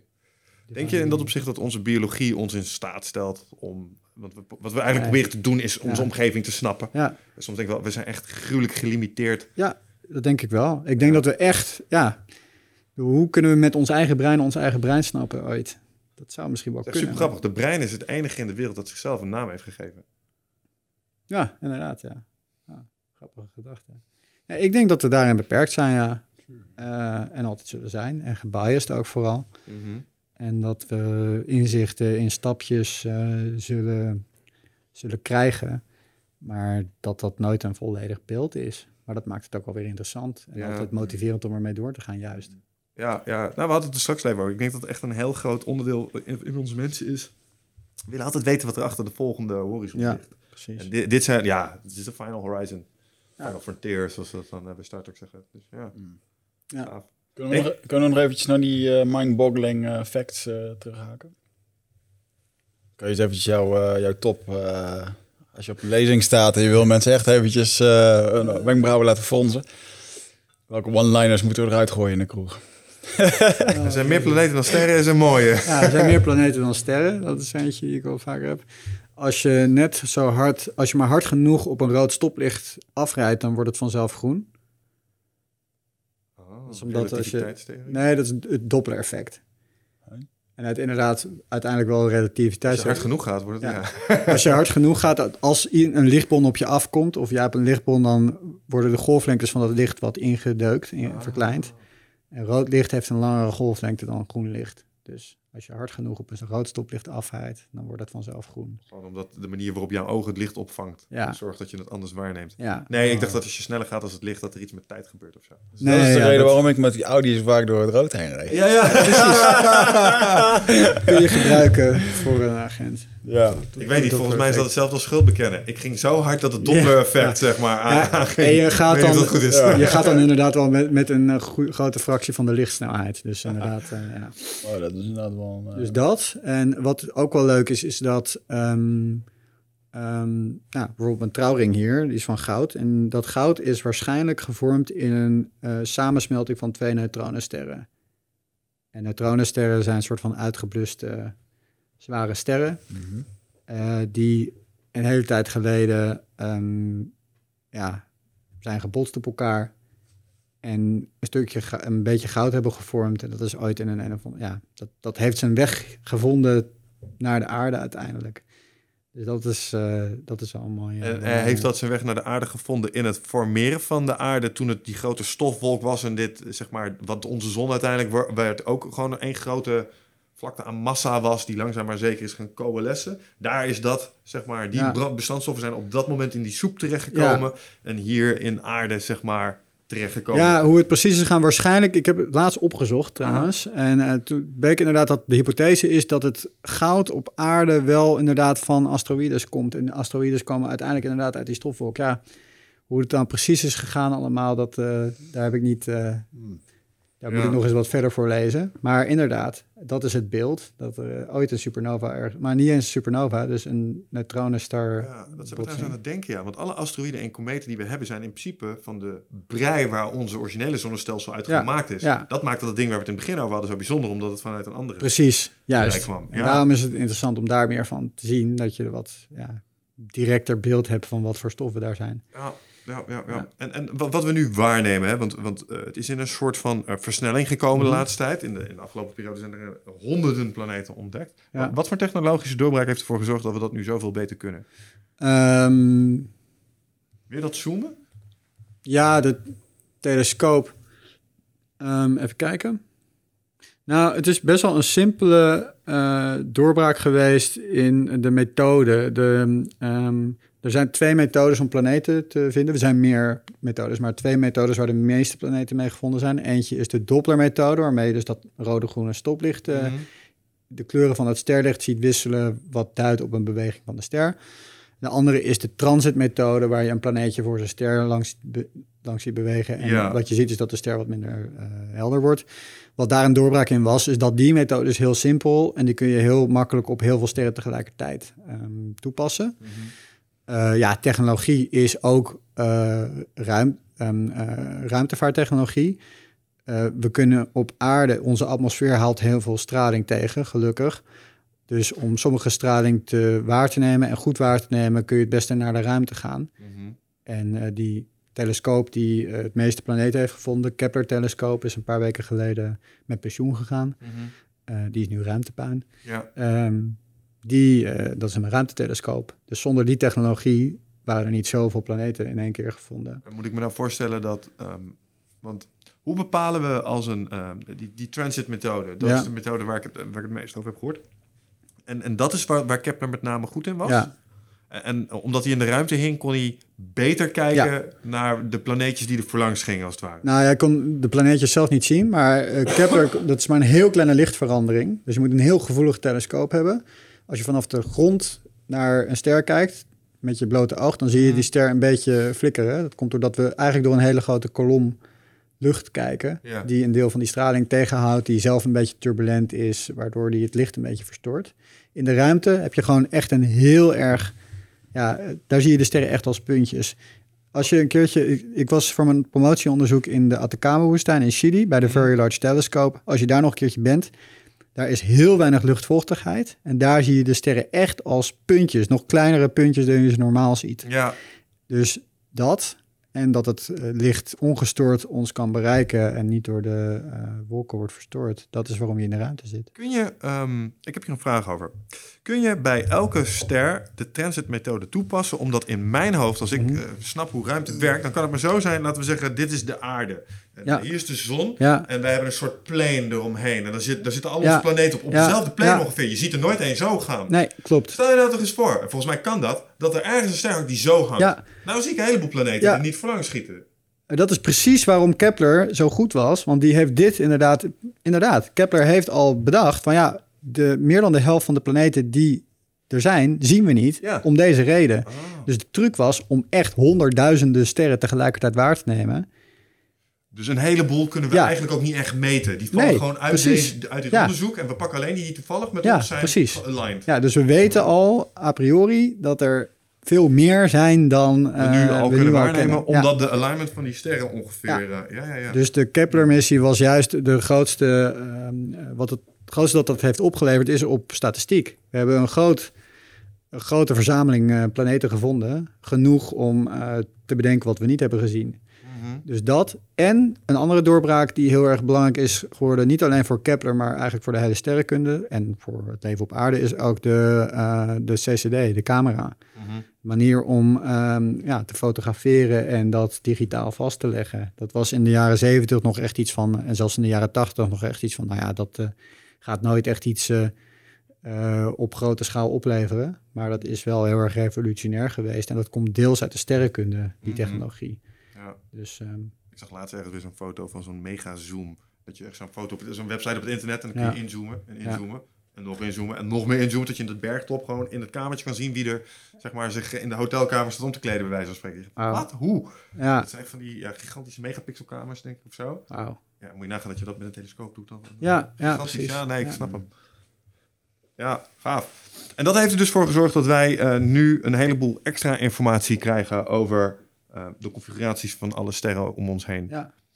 Kun, kun jij mij eens iets vertellen over uh, het volgende? Ik heb um, een keer begrepen dat uh, constellaties zoals wij die hebben, um, ster, een paar planeten eromheen, um, eigenlijk best wel uitzonderlijk zijn. En dat je veel vaker ziet dat er combinaties van sterren zijn. Binaire systemen ja, die met ja, elkaar verbinden ja, en zo. Ja. Hoe, hoe zit dat? Um, inderdaad, heel veel sterren. Eigenlijk de meeste sterren in de Melkweg zijn dubbelsterren. Die zijn onderdeel van een, um, ja, vaak een koppel sterren. Het zijn soms ook wel meer sterren, maar die, dat kan alleen maar bestaan als ze, uh, als ze elkaar niet zo verstoren dat ze... Ja, drie dingen die om elkaar heen draaien, dat, dat is van nature chaotisch. Dus dat, hoop, ja. Ja, het gaat met twee soms al lastig, maar... Um, Uh, ja, dus heel veel sterren zijn dubbelsterren. En ook rondom die dubbelsterren zijn wel planeten gevonden. Ja. Maar um, de, meest, de meeste planetenstelsels die we kennen met een dubbelster... dat is dat die sterren heel erg dicht rondom elkaar heen draaien... en dat daar omheen een ster draait. En dat mm-hmm. systeem is wel chaotisch, maar dat is wel zeg maar een soort van... stabiel genoeg. Ik heb een dubbelster, die ja. zijn uh, ingewikkelde ja. dingen aan het doen. En ja. daaromheen draait weer Precies. een ster en die is wel weer stabiel. Ja, of een, ja inderdaad, of een planeet. Ja. En dat, zo'n systeem dat kan heel erg lang bestaan... als die twee sterren heel erg zwaar zijn... ten opzichte van dat kleintje dat eromheen draait. Ja, ja, ja, ja. En um, ja, die twee sterren op kosmische tijdschaal... op lange tijdschaal uh, kunnen die ook uh, ja, samengaan... Of, of weer botsen met andere dingen. Dus die zijn wel voor die evolutie van sterren heel erg belangrijk... Maar evolutie van sterren is iets dat op heel lange tijdschaal plaatsvindt. Ja. Dus voor het dagelijks leven niet zo belangrijk, maar wel voor de vertaling die ik hier heb. Nee, dat, dat heeft mij een keer uh, zowat een existentiële uh, crisis bezorgd toen ze me vertelden dat we waarschijnlijk met de Andromeda-nevel samen gingen, zeg maar, dat, dat ja. dan die Melkwegstelsels ja. in elkaar... Ja. En denk ik, hoe kunnen die sterren elkaar niet anders dan ze raken? En ja. toen zeiden ze, maak je geen zorgen, de ruimte is zo groot, it's not gonna happen. Ja, maak, je ook geen, maak je ook geen zorgen, je bent te lang dood. Ja, dat ga je niet meer meemaken, ja. dat was één. Dat ik heb nog wel een leuke andere. Um, dus dat is een beetje ook van dat periodiek systeem. Kun je ook googlen. Het periodiek systeem, Origin of the Elements. Mm-hmm. Daar kun je met kleur, dan heb je het gewoon een periodiek systeem, alle elementen uh, die we kennen. En dan is met kleurtjes aangegeven waar is dit waarschijnlijk geproduceerd. Oh. Dan heb je alleen maar waterstof en helium is uh, vanaf het begin van het heelal er al. Mm. En de rest van de zwaardere elementen en metalen zijn allemaal in dit soort ster-evolutie gebeurtenissen. Dus of in sterren zelf, of in sterbotsingen, mm. of in die neutronensterren. Dat vind ik een mooie feit. Ontdekken wij nog nieuwe metalen en uh, of zijn we wel een beetje uitgedokterd hier? Nou ja, op, nee, redelijk uitgedokterd. De enige elementen die we nu gaan ontdekken zijn elementen die heel erg instabiel zijn. Dus die we theoretisch wel kunnen bedenken dat die er zouden kunnen zijn. Maar ook al zouden we ze kunnen maken, zouden ze maar een fractie van een fractie van een... Als je het dan over neuronen en atomen en dat soort dingen, of is dat dan niet? Wat nou, is een element? Wat is het eigenlijk? Wat? Wat is een element eigenlijk? Ja, een element is een, um, uh, uh, het kleinste bouwsteentje van een... Um, um, een element is eigenlijk een atoomsoort. Dus een atoom is een verzameling uh, kerndeeltjes, protonen en neutronen. En daar in het klassieke model, dat het niet klopt, draai je daar elektronen omheen. Mm-hmm. We weten nu dat dat een soort van elektronenwolk is. In ieder geval, dat is het kleinste bouwsteentje dat je hebt in de natuurkunde... Uh, waar een deeltje uit bestaat. En dan zijn het ook nog... Een atoom zelf bestaat ook nog uit kleinere deeltjes... Uh, quarks, gluonen. En dat, um, ja, dat zijn nog kleinere deeltjes... maar die, um, die komen niet natuurlijk voor... in de materiaal, de materie... die we hier op aarde het meest voor uh, komen. Ja. Dus elementen zijn ja, atoomsoorten... die met elkaar, um, als ze samengaan... moleculen kunnen vormen. En hoe weten wij dat onze periodieke tafel helemaal compleet is? Want in alle science fiction ja. is dat het... Hmm, het materiaal is gemaakt met een element dat we niet kennen. Daarom ja. kunnen ze dit maken. Ja, nou ja, op de manier waarop we het hebben geordend... Dit, is de, dit zijn de stabiele configuraties waarin atomen kunnen bestaan. Dat heeft mm. ook weer te maken met de kwantummechanica. Die zegt dat er eigenlijk alleen maar op bepaalde energieniveaus... elektronen rondom een kern kunnen draaien. Ja, het klinkt een beetje abstract allemaal. Ja, nee, maar wel, maar, ja. um, uh, en... De periodieke tafel die laat zien dat je eigenlijk, ja, in theorie, uh, er zijn er nu honderdtwintig elementen of zo. Je kunt gewoon door, doortellen tot duizend, maar dan worden die kernen zo groot dat ze van nature instabiel zijn. Okay, ja. Dus dat de onderste helft van die periodic table, die bestaat maar, die, die vervalt eigenlijk direct als je het gevormd hebt. Eigenlijk begrensd door de natuurwetten. Ja, ijzer is het meest stabiele atoom. Mm-hmm. Dus alles dat lichter is dan ijzer... Uh, dat bij een bepaalde temperatuur dat fuseert. Dus waterstof fuseert tot helium als je het heet genoeg maakt. Alles dat zwaarder is dan ijzer, dan ijzer dat splijt. Dus uranium, dat splijt. Kan spontaan splijten of kan splijten als er een uh, kern op wordt afgevuurd. Mm-hmm. Dan valt het uiteen en dan, ja, dan gaat het steeds weer... Um, valt het uiteen in kleinere elementen totdat het ijzer bereikt. IJzer zit ergens op het, in, in het midden, zeg maar vijftig van de honderd yeah. of zesenvijftig. Dus uh, alles wat lichter is dan ijzer is minder stabiel en alles dat zwaarder is ook. Kun, kun jij mij helpen met iets, een, een, een uh, feitelijkheidje vinden als het gaat om helium? Ik heb dit ooit ergens eens een keer uh, gehoord. Uh, het had te maken met de manier waarop helium naar iets converteert. En als dat ook maar... Dat was dat op nul komma nul drie of zo. En als dat ook maar nul komma nul vier was, dan zou dit allemaal niet eens kunnen bestaan. Want dan zou er iets niet samenkleven of zo. Of ja, was ja. zuurstof niet te vormen. Eh, ik, kon, ik kan het niet meer terugvinden. Maar ik weet dat dat super cruciaal ja, was. was het, ja, het zou kunnen zijn dat het iets te maken had met de ontbrandingstemperatuur van helium. Of in ieder geval de...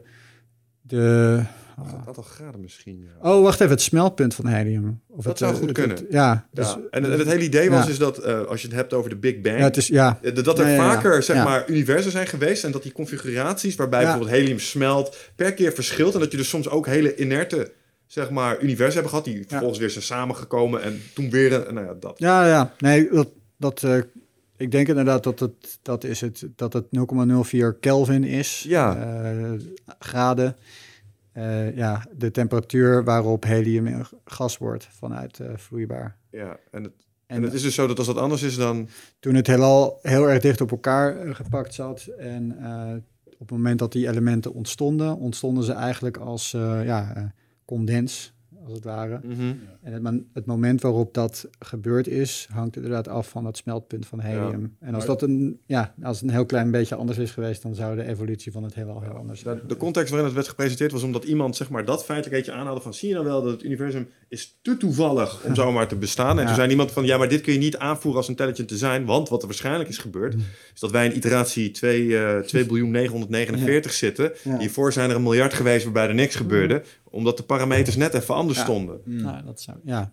ja, nou dat vind ik echt mindfuck. Ik denk, oh, dus dit is al gewoon zo vaak hiervoor ook. Ja. Maar ja. dat wat jij vertelt van die... Oh, sorry dat je het even hier je ding, want je was... Heel nee, dat was het wel zo ongeveer.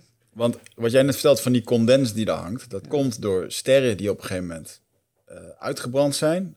onstabiel raken en imploderen. En daardoor exploderen. Dat ja. heb ik wel eens een keertje vernomen dat het dan plop... en dan pff, ja. de ruimte ingeschoten. En dat...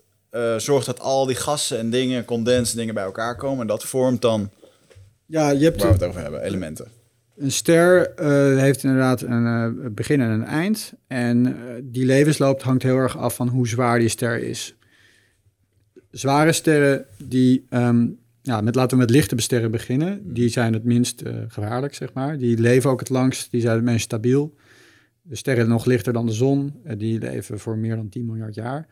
En als die een leven, als het leven van de zon eindigt, dat betekent dat, dat de zon eigenlijk een soort van opgebrand is. Dat betekent dat alle waterstof in zijn kern is gefuseerd tot helium.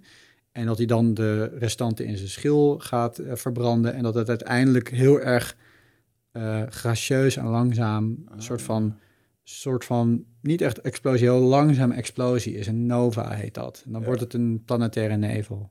Google maar eens, dat is een supermooie, ja, soort van... Ja, grote vlek van gas en stof ja. die uitdijt. Um, als een ster tien keer zwaarder dan de zon uh, aan het eind van zijn leven is... ten eerste is dat heel snel al, al in mm-hmm. uh, uh, één miljard jaar. Dat is op een, nou, minder dan een miljard jaar. Dat is op sterrenschaal is dat kort. En die, uh, of het is zelfs een paar honderdduizend jaar. Anyway, wil ik vanaf zijn. Um, die gaan supernova. Dat betekent dus dat... Uh, dat hele verbrandingsproces is veel sneller verlopen. Mm. En er zit dan nog heel erg veel massa in het binnenste van die ster. Uh, en dat implodeert inderdaad. En de buitenste lagen worden afgestoten. En dat is een supernova. Ja. En in die ontploffing en ook in de schokgolf die dat teweeg brengt... daar worden nieuwe elementen, uh, nieuwe elementen gevormd. En zouden daar potentieel nieuwe elementen gevormd kunnen worden... die we nu nog niet kennen, omdat die parameters dan anders staan? Uh, nee, want die parameters, die, de parameters die blijven hetzelfde. De, maar niet de, als we een miljard jaar er verder zijn, toch? Nou, dat is een goede vraag. Of de, of de natuurconstanten altijd al zijn, zo zijn geweest sinds het begin van het heelal. Ja. Ja.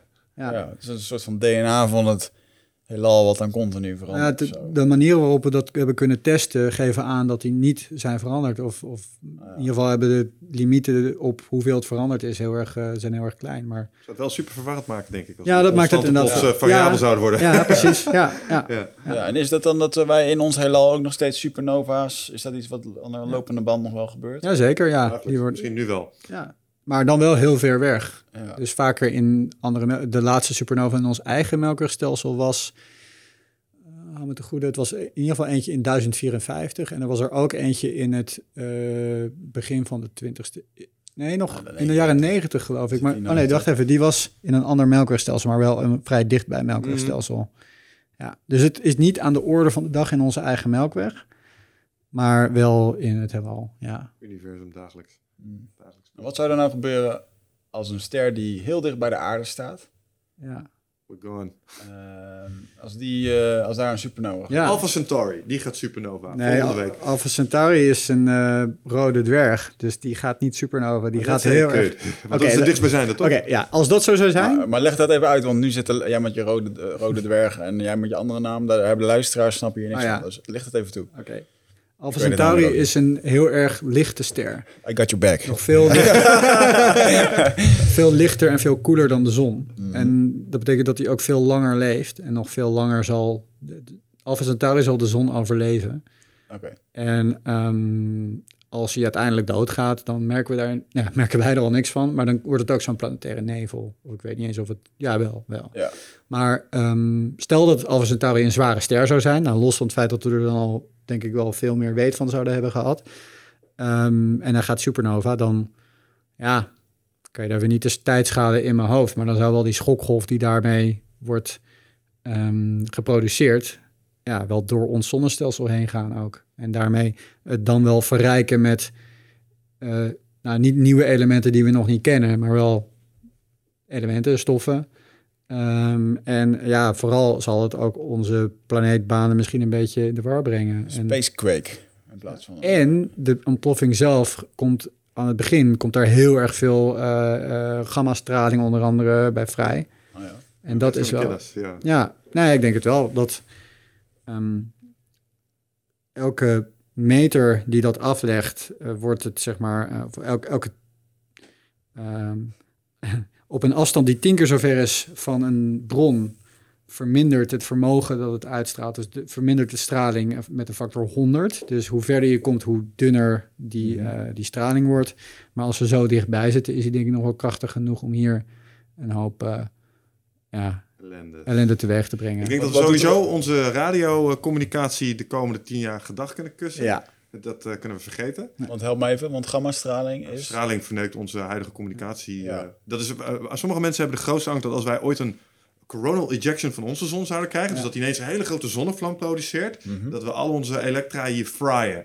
Dus dat alle elektra gewoon eens... Daar ze hebben weken voor nodig om dat allemaal weer opnieuw te maken. Dus stel je voor wat er in ziekenhuizen en de beurs en zo gebeurt. Oh ja? Als dat zou gebeuren. Ja, dat is wel een zorg. Omdat dat op dezelfde golflengte zit, wat wij nu niet zien met het oog... En dat verstoort dan alles. Ja, ja, het is hetzelfde als een nucleair wapen. Dat heeft een E M P. En uh, de, de, zeg maar, uh, schokgolf, die doet iets met je elektra. Zo'n, zo'n straling ja. kan ook je elektra gewoon verstoren.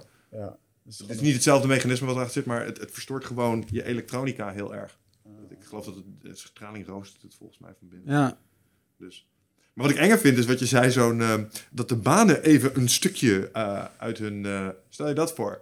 Dat, dat er een schokgolf ja. is die je planeet gewoon even een tikje meegeeft. Ik ja. weet niet wat er precies op die planeet gebeurt, maar het zal niet gunstig zijn voor je. Nou, ik, kijk, ik weet het niet. Ik, zou, ik, ik kan nu wel wat zeggen, maar dan met, heb ik wel pen en papier nodig... om een klein beetje uit te rekenen zonder dat ik al te gekke dingen zie. Zeg. Maar wat zou kunnen gebeuren is dat um, de baan van de aarde... als er een... Als, een, uh, als, een, als, er, als de aarde een enorme zet krijgt... dan zal hij niet meteen uit zijn baan met het zonnestelsel worden ge, ge, ge, ge, gelanceerd... Maar dan is misschien wel die baan die nu mooi cirkelvormig is... wordt dan uh, elliptisch of die wordt ja. meer uh, ovaal... of die gaat dichter naar de zon toe. Dus... En als we daar even wat langer over nadenken... de consequentie alleen nog van dat eerste setje op onze tidals... dus op onze v- vloed- en eb-werking. Ik bedoel, ja. wat, gebe- wat gebeurt er als je een bak water ineens een douw geeft? Ook al blijft dat water binnenboord. Mm-hmm. Dat gaat alle kanten ja, op, denk ja, ik. Ja, precies. Uh, ja. De leukste zoek ja. voor surfers. Ja, nee, maar dus... Uh, ja.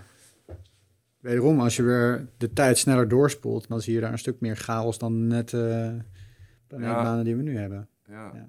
Ja, het blijft fascinerend. Maar dus inderdaad, als er een uh, ster naast ons uh, supernova zou gaan, dan uh, not good.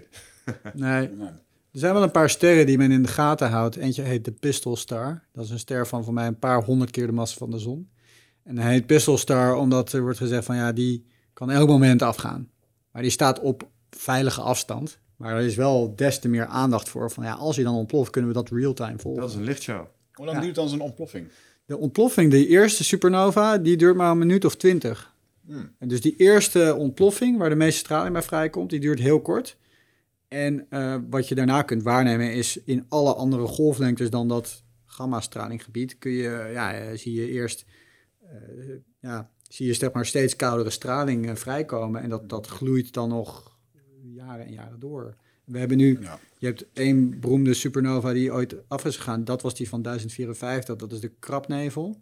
Die kun je nog steeds zien. Nou ja, Google maar eens op Hubble Crab Nebula. Dan zie je daar zeg maar, de remnant van die, uh, de, het overblijfsel van die uh, sterrenexplosie is nog steeds aan het uitdijen. En hoe snel, uh, want dit gebeurt, maar voordat wij het kunnen zien, is het al gebeurd. Ja.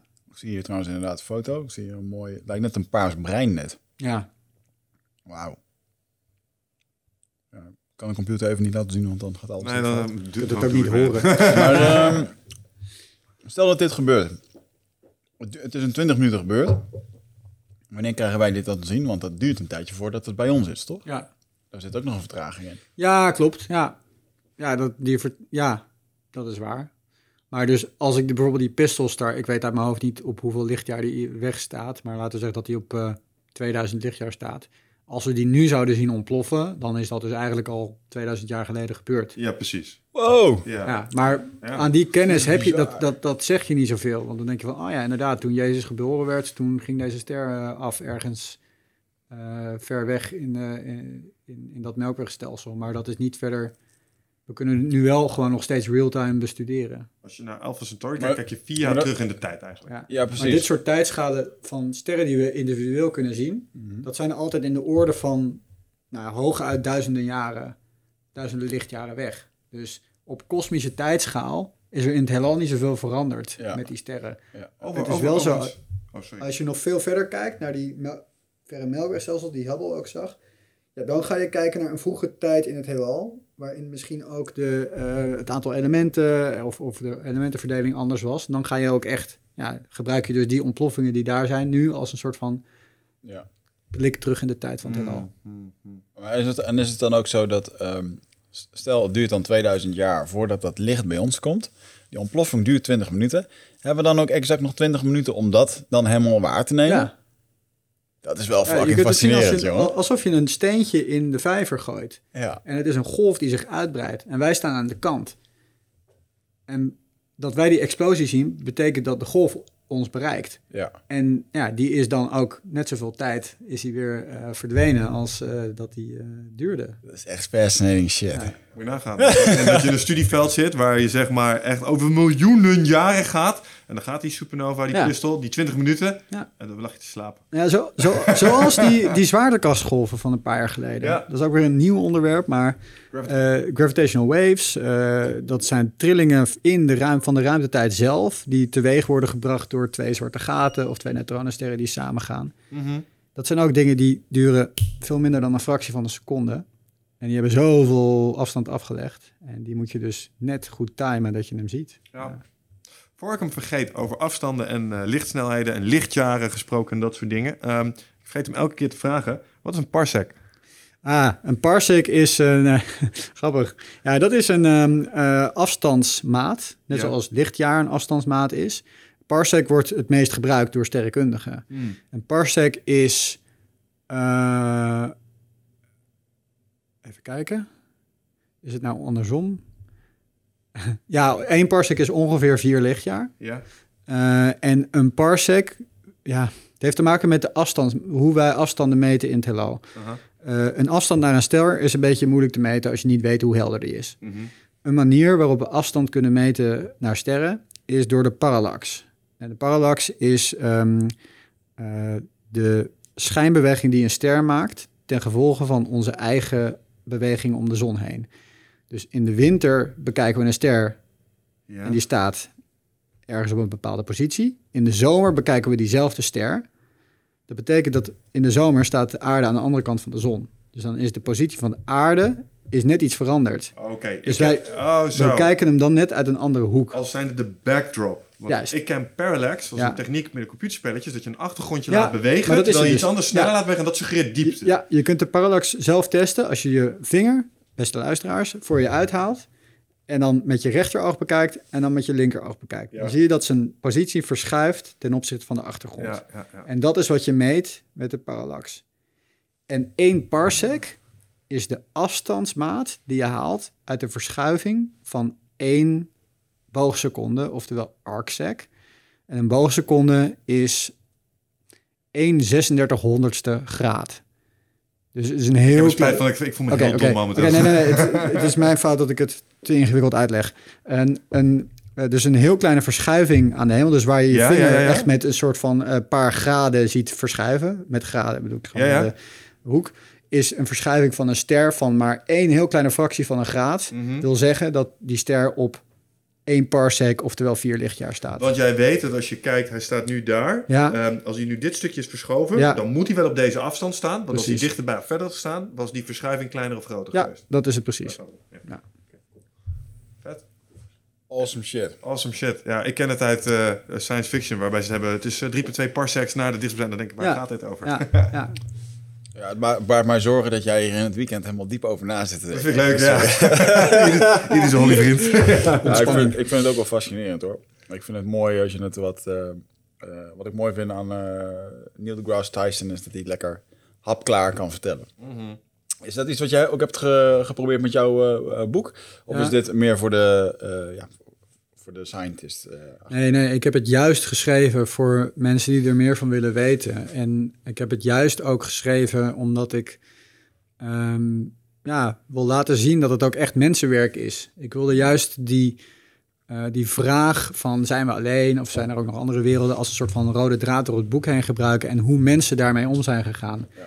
En Uh, onderweg vertel ik, leg ik wat dingen uit over wat, uh, ja, wat we nou eigenlijk waarnemen, zoals die paradox. Ja.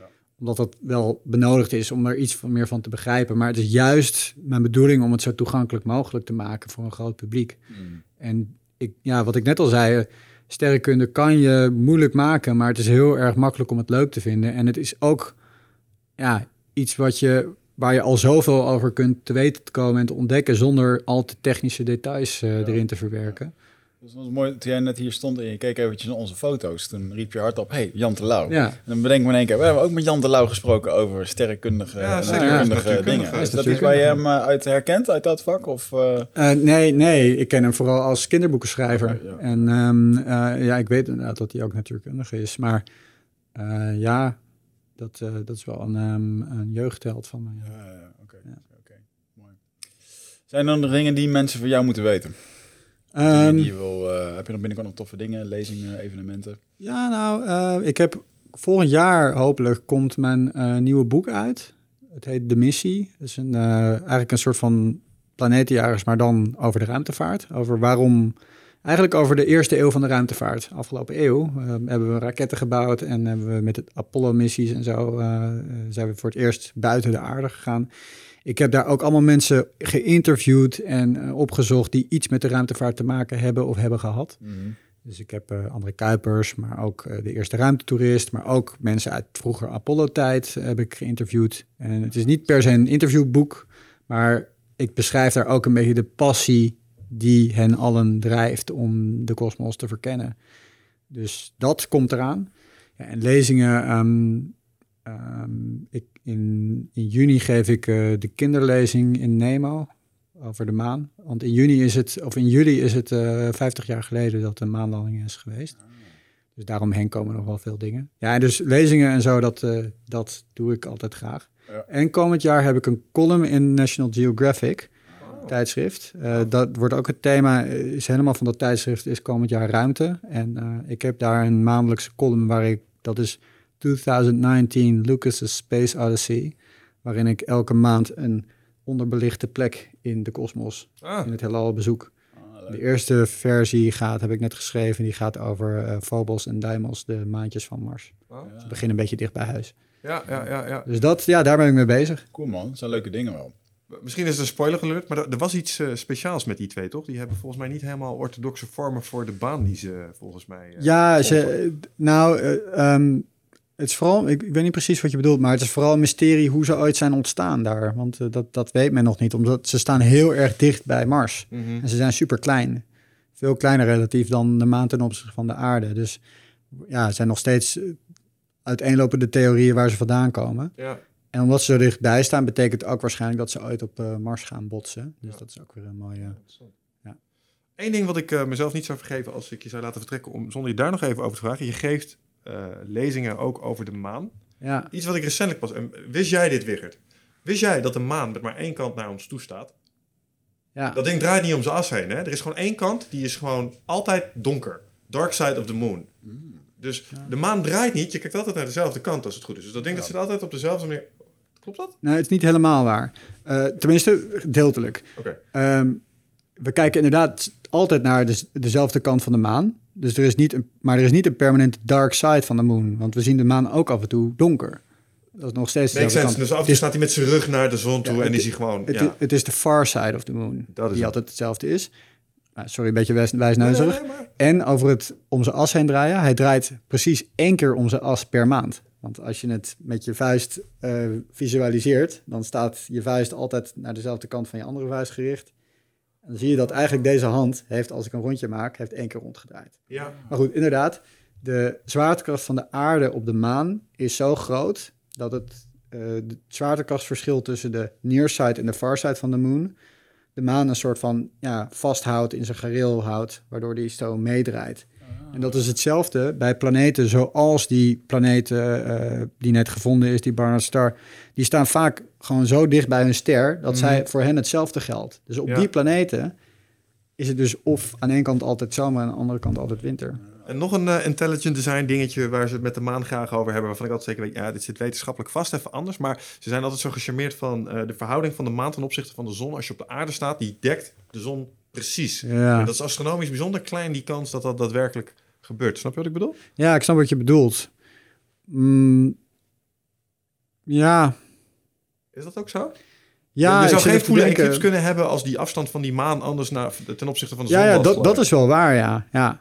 Maar er is alsnog wel een bandbreedte waarin je dat kunt waarnemen. Mm-hmm. Dus in de, ja, het is wel inderdaad een heel kleine streep waar je die totale verduistering hebt. Klopt. Ja, ik heb nog nooit over nagedacht dat dat een... Uh, een toevalligheid is die... Toevallig, nee, ja, ja, ik, ik, toeval, ja, ik denk dat het toevallig ja, ja, is, ja. Ja, ja, ja. ja. Maar wel een mooie, want het geeft ons full eclipses. Ja, precies. Ja. Ja. Oké, okay, gaaf. Volgens mij kunnen we hier nog uren over doorkletsen. Ja, over dat verhaal met die maan, dat die dus door die gravity wordt vastgehouden, dat is dus al een reden voor mij om naar die maan te gaan, want dan kunnen we naar dat stukje wat eigenlijk nog nooit iemand heeft gezien. Ja. Nou ja, ja, dat ja, is ook waar de, waar ja. de monolieten en de nazi-basis ja, ja, ja, ja. ligt. Dat ja. moet je snappen. Daar hebben we een boek over geschreven. De maan is wel echt heel mooi, omdat mensen zien hem altijd. En als er een maansverduistering is, zoals afgelopen zomer, dan kun je daar veel langer van genieten dan een uh, zonsverduistering. En ja. dan kun je vanaf de hele, de, de halve aarde kun je dat waarnemen. We hadden bij de U vA een uh, sterrenkijkavond. Die hebben we vaker uh, mm-hmm. elke maand. Twee keer per maand. Voor mensen? Ja, zeker. Mag wij een keer langskomen met een eindbaas-experience? Dat kunnen we nog, lijkt me leuk. Filmen. Ja, ja, dat is leuk. Zeker. Ja, ja moeten cool. we organiseren. Maar goed, uh, nee, gewoon komen.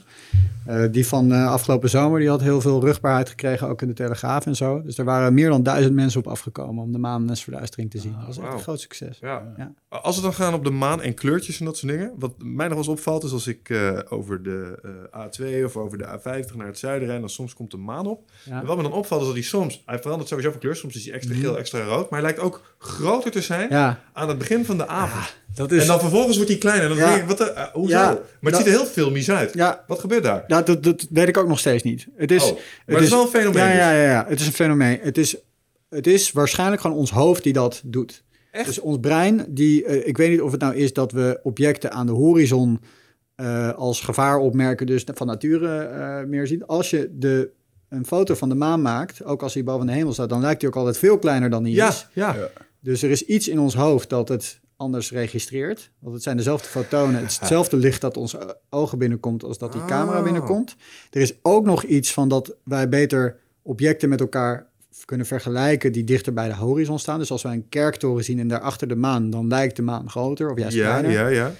Ja, er zijn een paar dingen. Ja, dit is ook zoiets van uh, Google maar raak. Uh, dit, ik dacht dat het iets weet, te maken had met de hoek waarop je de atmosfeer uitkeek dat, of dat zo. Dat dacht ik ook. Zoiets. En dat heeft er ook wel iets mee te maken, omdat er dan, het gaat door meerdere luchtlagen heen als het dicht ja, ja, bij de hemel zoiets. staat. Dus dan, dan kun je zien dat het soort van uh, meer blurry wordt uh-huh.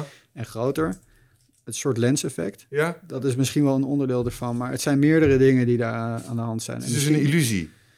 Deels wel. Ja, oh, ja. oh, ik had gedacht dat dit wel echt, dat hier science achter zou zitten, maar ja, dat is ik, niet zo. Ik ben er ook al benieuwd naar, maar oh, ik heb mooi. het uh, definitieve antwoord ja, niet voor je.